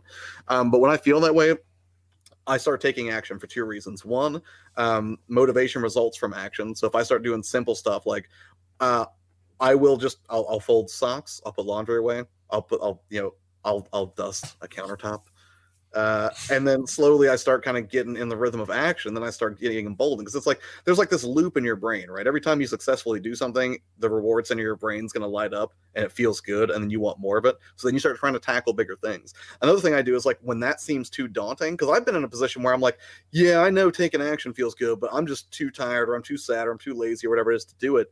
Uh, I trick myself. And the way I do it is I set a timer on my watch for five minutes and I'm like, just be productive for five minutes. Just five minutes, and then you can screw around the whole rest of the day. You, you can you can eat a family sized bag of Twizzlers for dinner. You can sit in your underwear and watch uh, that Scrubs marathon you've been putting off.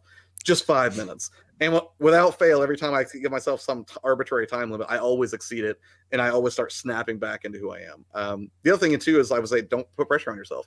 Talk to somebody who delight you know delights and amazes you and is an encouraging portion of your life. You know, call your mom, see how she's doing, tell her you love her. That's always a nice thing to do. Or you know, hit up a good friend, go get some coffee. Don't focus on it so hard. Um, Or if you have a pet, play with your pet. play with your pet. Great for your stress levels. Um, but but yeah, uh, for me, the, the socks thing is my immediate go to. I, I don't know why I always use socks as a very specific example. I just I just like folding them into a fuzzy ball. Feels nice. Yeah. I think for me, what I do is I either play with my cat um, or I just do something else productive that I, something I, I put off. Like, Right. you know, for the umpteenth time, I need to do dishes Sure. because I, I, I'm bad at doing dishes. My wife usually does it. So, I, I mean, she's like, can you for once just wash the dishes? Yes, I like like, oh. okay, like the house is a prison. so so you know I'll, I'll, just go and do that. And then uh, you know when i do that and i get to focus on something else i can come back to whatever it is i was trying to do with the video or just content in general with a fresh pair of eyes and perspective. That's that's just how it is for me. Yeah. you know i i think trying to force it when it's not there i don't know if that's good. Sometimes you have to like if you have an embargo and you have to get something out that can be tough you know, I'd say in that case, just push through it. But if it's not urgent, Yeah, then you know. Um, let's see, Miss DJM, she has a question for you. Oh. Um, where it go? So for your your player two, how do you approach people you want to collaborate with? On the flip side, how do you decide if you want to collab with someone who reaches out to you? Ooh, those are both great questions. I like that. Um. I did a couple of I think I did a couple of videos on this, and I know I've live streamed about it. But uh, in terms of approaching people I want to collaborate with, um, I it- it's weird because I actually have trouble with this. I especially have trouble reaching out to larger YouTubers, and I think it's a byproduct of the imposter syndrome thing that I, I briefly touched on earlier. Like that's how my anxiety works. It's so much so that I, I talked to um uh Riff from Pixel Game Squad, which Pixel Game Squad is amazing. Like like they're all a bunch of sweethearts, but Riff in particular, I got to talk to him um, briefly at E3, ran into him just randomly on the E3 floor, which was great. And then I got to talk to him uh, at, for longer at um, the Southeast Game Exchange, right? And one of the things I asked him, I was like, "Hey man, I was like, you know, congrats on your success because those guys like blew up in terms of popularity." And I was like, "Do you have any advice for me on how to, to you know talk to larger YouTubers or how to approach them without looking like a jerk?" Um, because that's something I struggle with. And he was, you know, very sweet, very down to earth dude. And he was like, you know, he was like, I don't really think you're gonna have trouble with it. He was like, he's like, just be genuine and don't make everything sound like it's a pitch right? Because they get pitched stuff all day long, if not directly by other content creators that are trying to collaborate, then probably by like businesses or other people want to want to send them products and everything. Like, just be chill in your execution. Now, how I would personally approach people, usually, it's not intimidating for me. Um, for most of the people that are known to me in my own sphere, like I would have no hesitation about just like hitting up Mekel and be like, hey man, you want to do this video? Or like Russ Lyman or any of the people I've hung out with, and like Fabian or Adrian. Actually, I got to talk to Adrian about a PS. Never mind. I don't want to spoil it. There's a collaboration that starts with PS, and that's all I'll say. Um, but my approach is just to do so in a, just a genuine, chill way, and like find find the thing that brings them benefit. You know, like I don't necessarily go into collaboration only because I'm like, ooh, I want to get into some of that sweet subscriber base that Mekel has or whatever. No, for me, it's like can I bring something of benefit to the other person to collaborate? Because that's really the only reason you should do a collaboration, right? Is if both parties benefit in some way. You know, if, if my strengths balance your weaknesses and vice versa, that's a very peanut butter chocolate situation, right? Like I may not be the best production artist in the world, but I may be able to, you know, speak in a coherent way that brings value to your audience. Um, on the flip side, you know, you may have tremendous uh, you know, production production uh, artist abilities, but you couldn't talk your way out of a paper bag. You know, so when those things come mm-hmm. together, I, I, think I think it's easier to approach someone for collaboration when you can see the obvious benefit uh, to both parties, and you know, just just be chill about it, genuine. Don't oversell. And wait, what's the second part of that question? I lost it. Uh, How do I decide who to collaborate with? Uh, if someone reaches out to me, if they're an unknown quantity, that's a hard pass. I've had people hit me up, be like, let's collaborate. I'm like, absolutely not. I don't even know you. But if I know you a little bit, uh, I start looking at things like, you know, does the collaboration make sense? Is there obvious crossover yeah. in our audiences where it makes sense for me to collaborate with you? I'll also dig into your history a little bit. I'll look and see who you are on social media. Like I had a dude pop on in one of my streams, and uh, he he chatted a little bit. He's a nice guy, and then he messaged me on Twitter. He was like, "Hey, man." I think we should work together on a video. I've seen your audience. I think you and I have a lot of the same uh, goals and aspirations. We have very similar content. You know, it was a very professional sounding message. And I was like, all right, well, this is interesting. I'll, I'll, go check this guy out. And I went to his channel, and his his channel was 90% weed stuff. I'm not saying I have a problem with weed. I'm saying that my channel clearly is a more family friendly focused channel that's predominantly video games. so to look at my channel and then look at your own channel, which again is 90% like, what are the best bongs of 2018? and be like, you and I have a lot in common. That's a bit of a stretch. We both like video games, but I don't think that would be a good fit for my audience. Um, so usually what I look for is like, are you honest? Do you come off sleazy? Um, you know, do you make do you make cool stuff? I don't care if you have like 10 subscribers or 10 million. If you're a good dude or good lady dude and you make cool stuff and there's something fun we can work on together, I'm I'm I'm down. I'm down to talk about it. You're stoner too. You're stoner, right? I was gonna change my name like every 420. You know, I'll be that guy. Oh my god. Oh man, amazing, Tyler. You should talk to them. They're they're delightful. So uh, uh Tylord uh asked, "Do you guys ever not feel like playing video games? I just played through Skies of Arcadia. And now I don't feel like any other game can live up to the experience." Ooh. Oh, you. Oh, so yes. do you mean like the way I have times where I just don't feel like playing games, or do you mean is there ever a time when there's a title that's so mo- momentous that I'm just like, that's the end? There, there are no peaks beyond this. Like I've ascended to gaming Valhalla. Where do you go from here? Is that what you mean? Yeah, I, I need a little bit more um little bit more context. Oh, the oh, ladder? Okay. The ladder. I'll tell you. I'll t- you know normally I would say no because there's always new adventures to explore, right?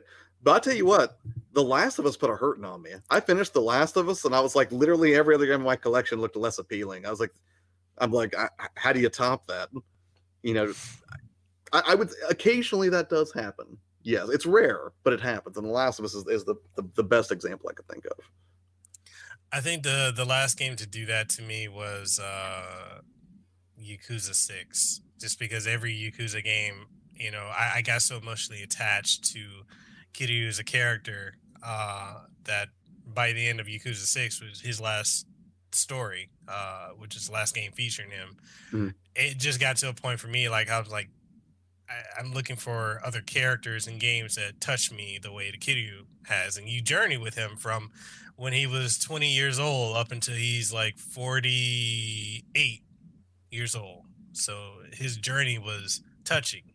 Right. And so for me, I, I guess you could call that kind of like a, video, a slight video game depression, like yeah, yeah. of that. So I, it's like I, when you finish marathoning a great Netflix series or something.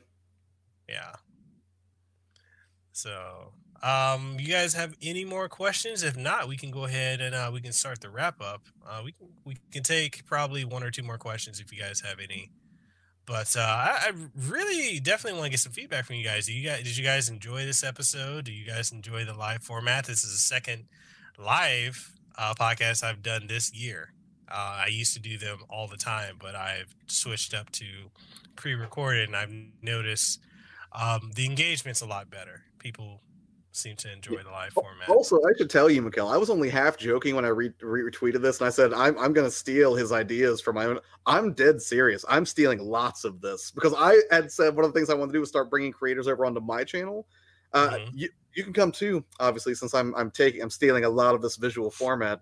But uh, yeah, because I, I that's one of the things I want to do is like a um for the informative, inspiration, or encouraging kind of content that I like to make over there was I was like, why don't I just do a very chill, like barely even an interview, but just like hang out with other people in the gaming space who, you know, like I, maybe I haven't talked to like Tark Scotland. I love Tark Scotland. He makes incredible content. He's incredibly yeah, witty on Twitter. Um, and I've never gotten to really talk to him for a discernible amount of time, aside from a few DM exchanges. Uh, but I would like, I would love to have that dude on the show. Yeah, definitely, definitely. And, um, sorry, sorry in advance for taking some of this. Hey, so hey, you know, so long as I get the royalty fees, I'll give you full credit. I'll, put, I'll put like a nice splash screen. Like most of this visual design was stolen from Mekel Kasanova. Oh man, no, no, I've I've had a great time having you on the show, and I know we went a little longer than what we we expected. Um, I, I, guess they don't have any more questions, so we can go ahead and and start the wrap up, man. Um, what are some some things you you got in the pro- ah God I can't talk today. Sounds like you need a um, monster, Kel. I know I'm fiending for one. So uh so uh, what are uh some projects you have in the works and uh what's some things you want to leave the audience with? Um, projects I have in the works right now is uh, I'm trying to really. It's not so much a project so much as a challenge that I'm working through, and that's this. Uh, I'm I am going to go back to live streaming every weekday morning at 8 a.m. and it's probably going to go back and forth between, um, you know, like helpful, encouraging stuff, um, and you know, and then also just raw video game content. We're all just do fun stuff, like you know, what was like I said, what was your, the first Zelda game you ever played? Things where we can basically just get in the middle of discussion, since a lot of the people who respond to that poll seem to like the real time discussion as much as the content itself. So I'm going to try to, you know, provide stuff that caters to both in a fairly regular way. So that's something I'm, I'm trying to do now for pre-produced videos, things that are coming up. Um, really it's going to be a combination of more in-depth tips videos because one of the things that i found that was a deficiency of the live format is if i want to go on at length about like oh here's how to optimize obs for live streaming for your games or something i can't really do a whole lot of like it's not as efficient as doing like a screencast or something where i can show people individual nuanced information about like you know the options you need to check on. So uh, it'll be basically live streams uh, in the mornings you know and then in the evenings it's going to be uh you know multiplayer stream is still on wednesdays uh, and then I'll probably do on Tuesdays and Thursdays when pre-produced content is going to drop. And then Sundays, uh, right now, for the foreseeable future, I'm doing story time Sunday, where it's like we play a game that has a deep and fulfilling narrative, and then we all play together. It's like a choose your own adventure book. So everyone decided they wanted to see The Witcher 3 played to completion. That may be a three year project for me to finish The Witcher 3 because it's such a big game, but it's fun because everyone kind of jumps in and then we make moral and ethical decisions together. Like, should Geralt, you know, or should Geralt kill the the, the demon, or should Geralt turn the demon into a horrible horse that terrorizes the countryside? And we all made horrible decisions together. Uh, but yeah, like so, those are that's some of the content that's going to be up on the channel. Um, other projects that I'm working on. Honestly, if you guys want to check out that podcast, I would love some feedback. Uh, I mean, the best thing that you could do if you want to see more is uh, just hit me up on Twitter. You know, shoot me a DM. I'll say howdy. Uh, but if you want to check out the podcast, I would be curious to see because I'm assuming a lot of your audience is more familiar with the podcast format than mine would be. Uh, do you think that's a fair statement, Mekel? It's pretty accurate.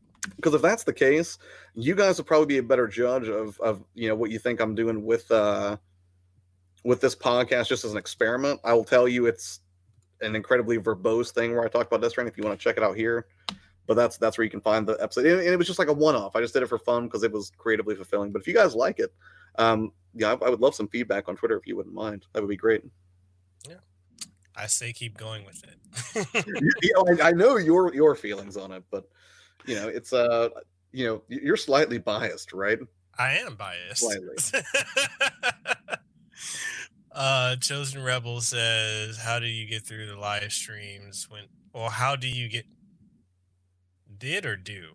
I'm not sure. If that's oh, you mean early on? Like, how did I stream when the view count wasn't as high? Like, when the, so I there's a video on my channel called "How to Stream When Nobody's Watching," which has some tips specifically to that scenario. But I will tell you just off the top of my head personally,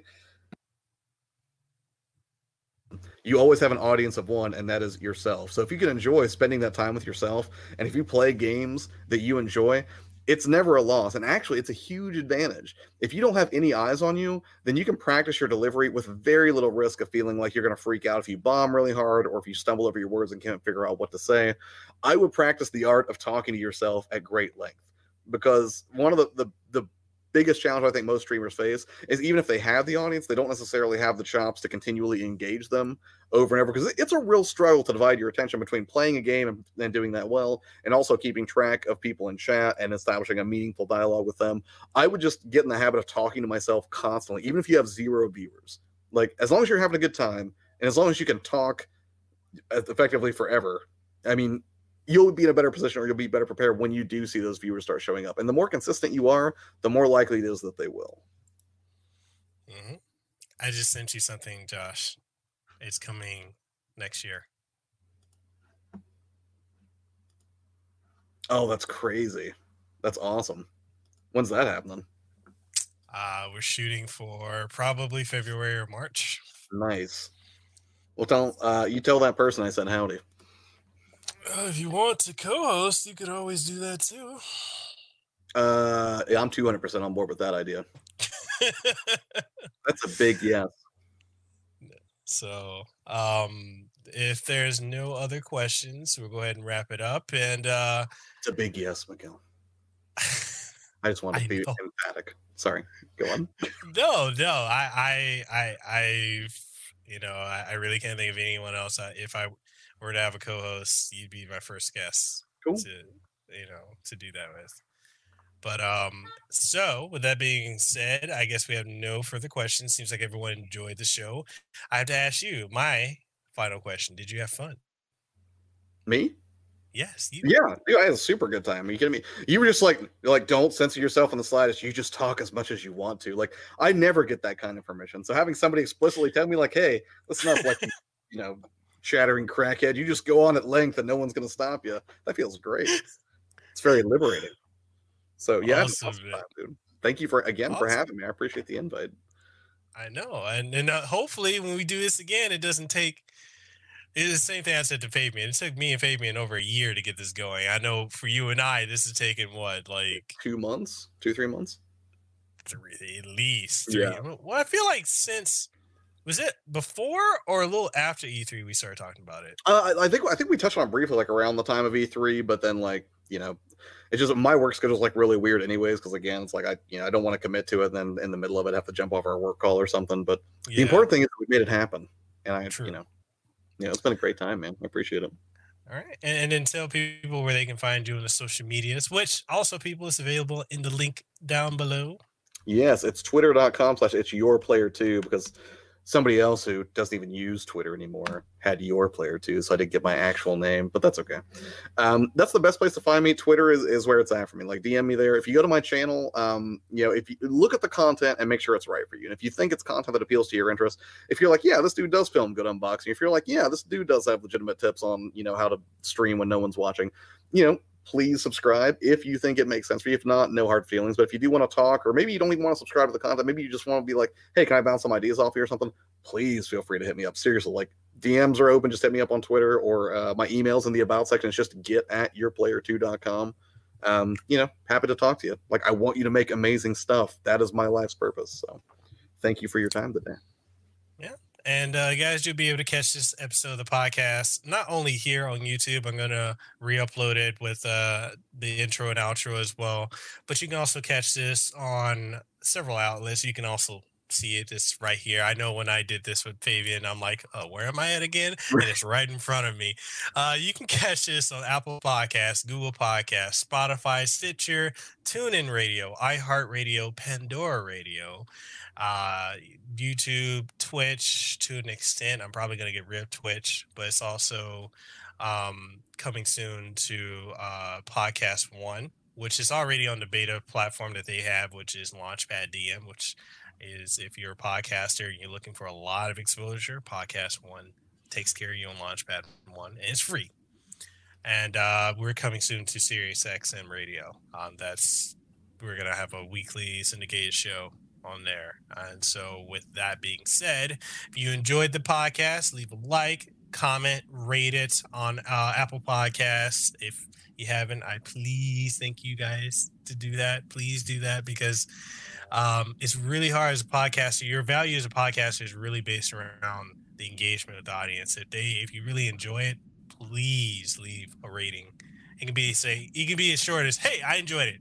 Five stars, four stars, three stars, whatever. Or I didn't enjoy it, and just say why. Engagement, positive and neg- negative, either one works. And uh, with that being said, this is Mekel Kasanova. This is Josh, your player two, Mekel Kasanova, on air, the Kasanova podcast, number one podcast in Hawaii. We are signing out. You guys have a good one. Hey, did you enjoy this episode of the Kasanova podcast? Well, I'm sure you did.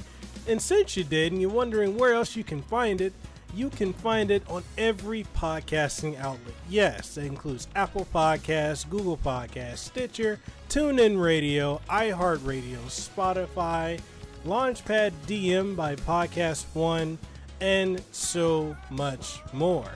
And the only thing I ask of you is if you truly enjoyed it, even if you didn't enjoy it, please leave a rating and tell us what you thought of it, what you like, what you didn't like, and everything in between.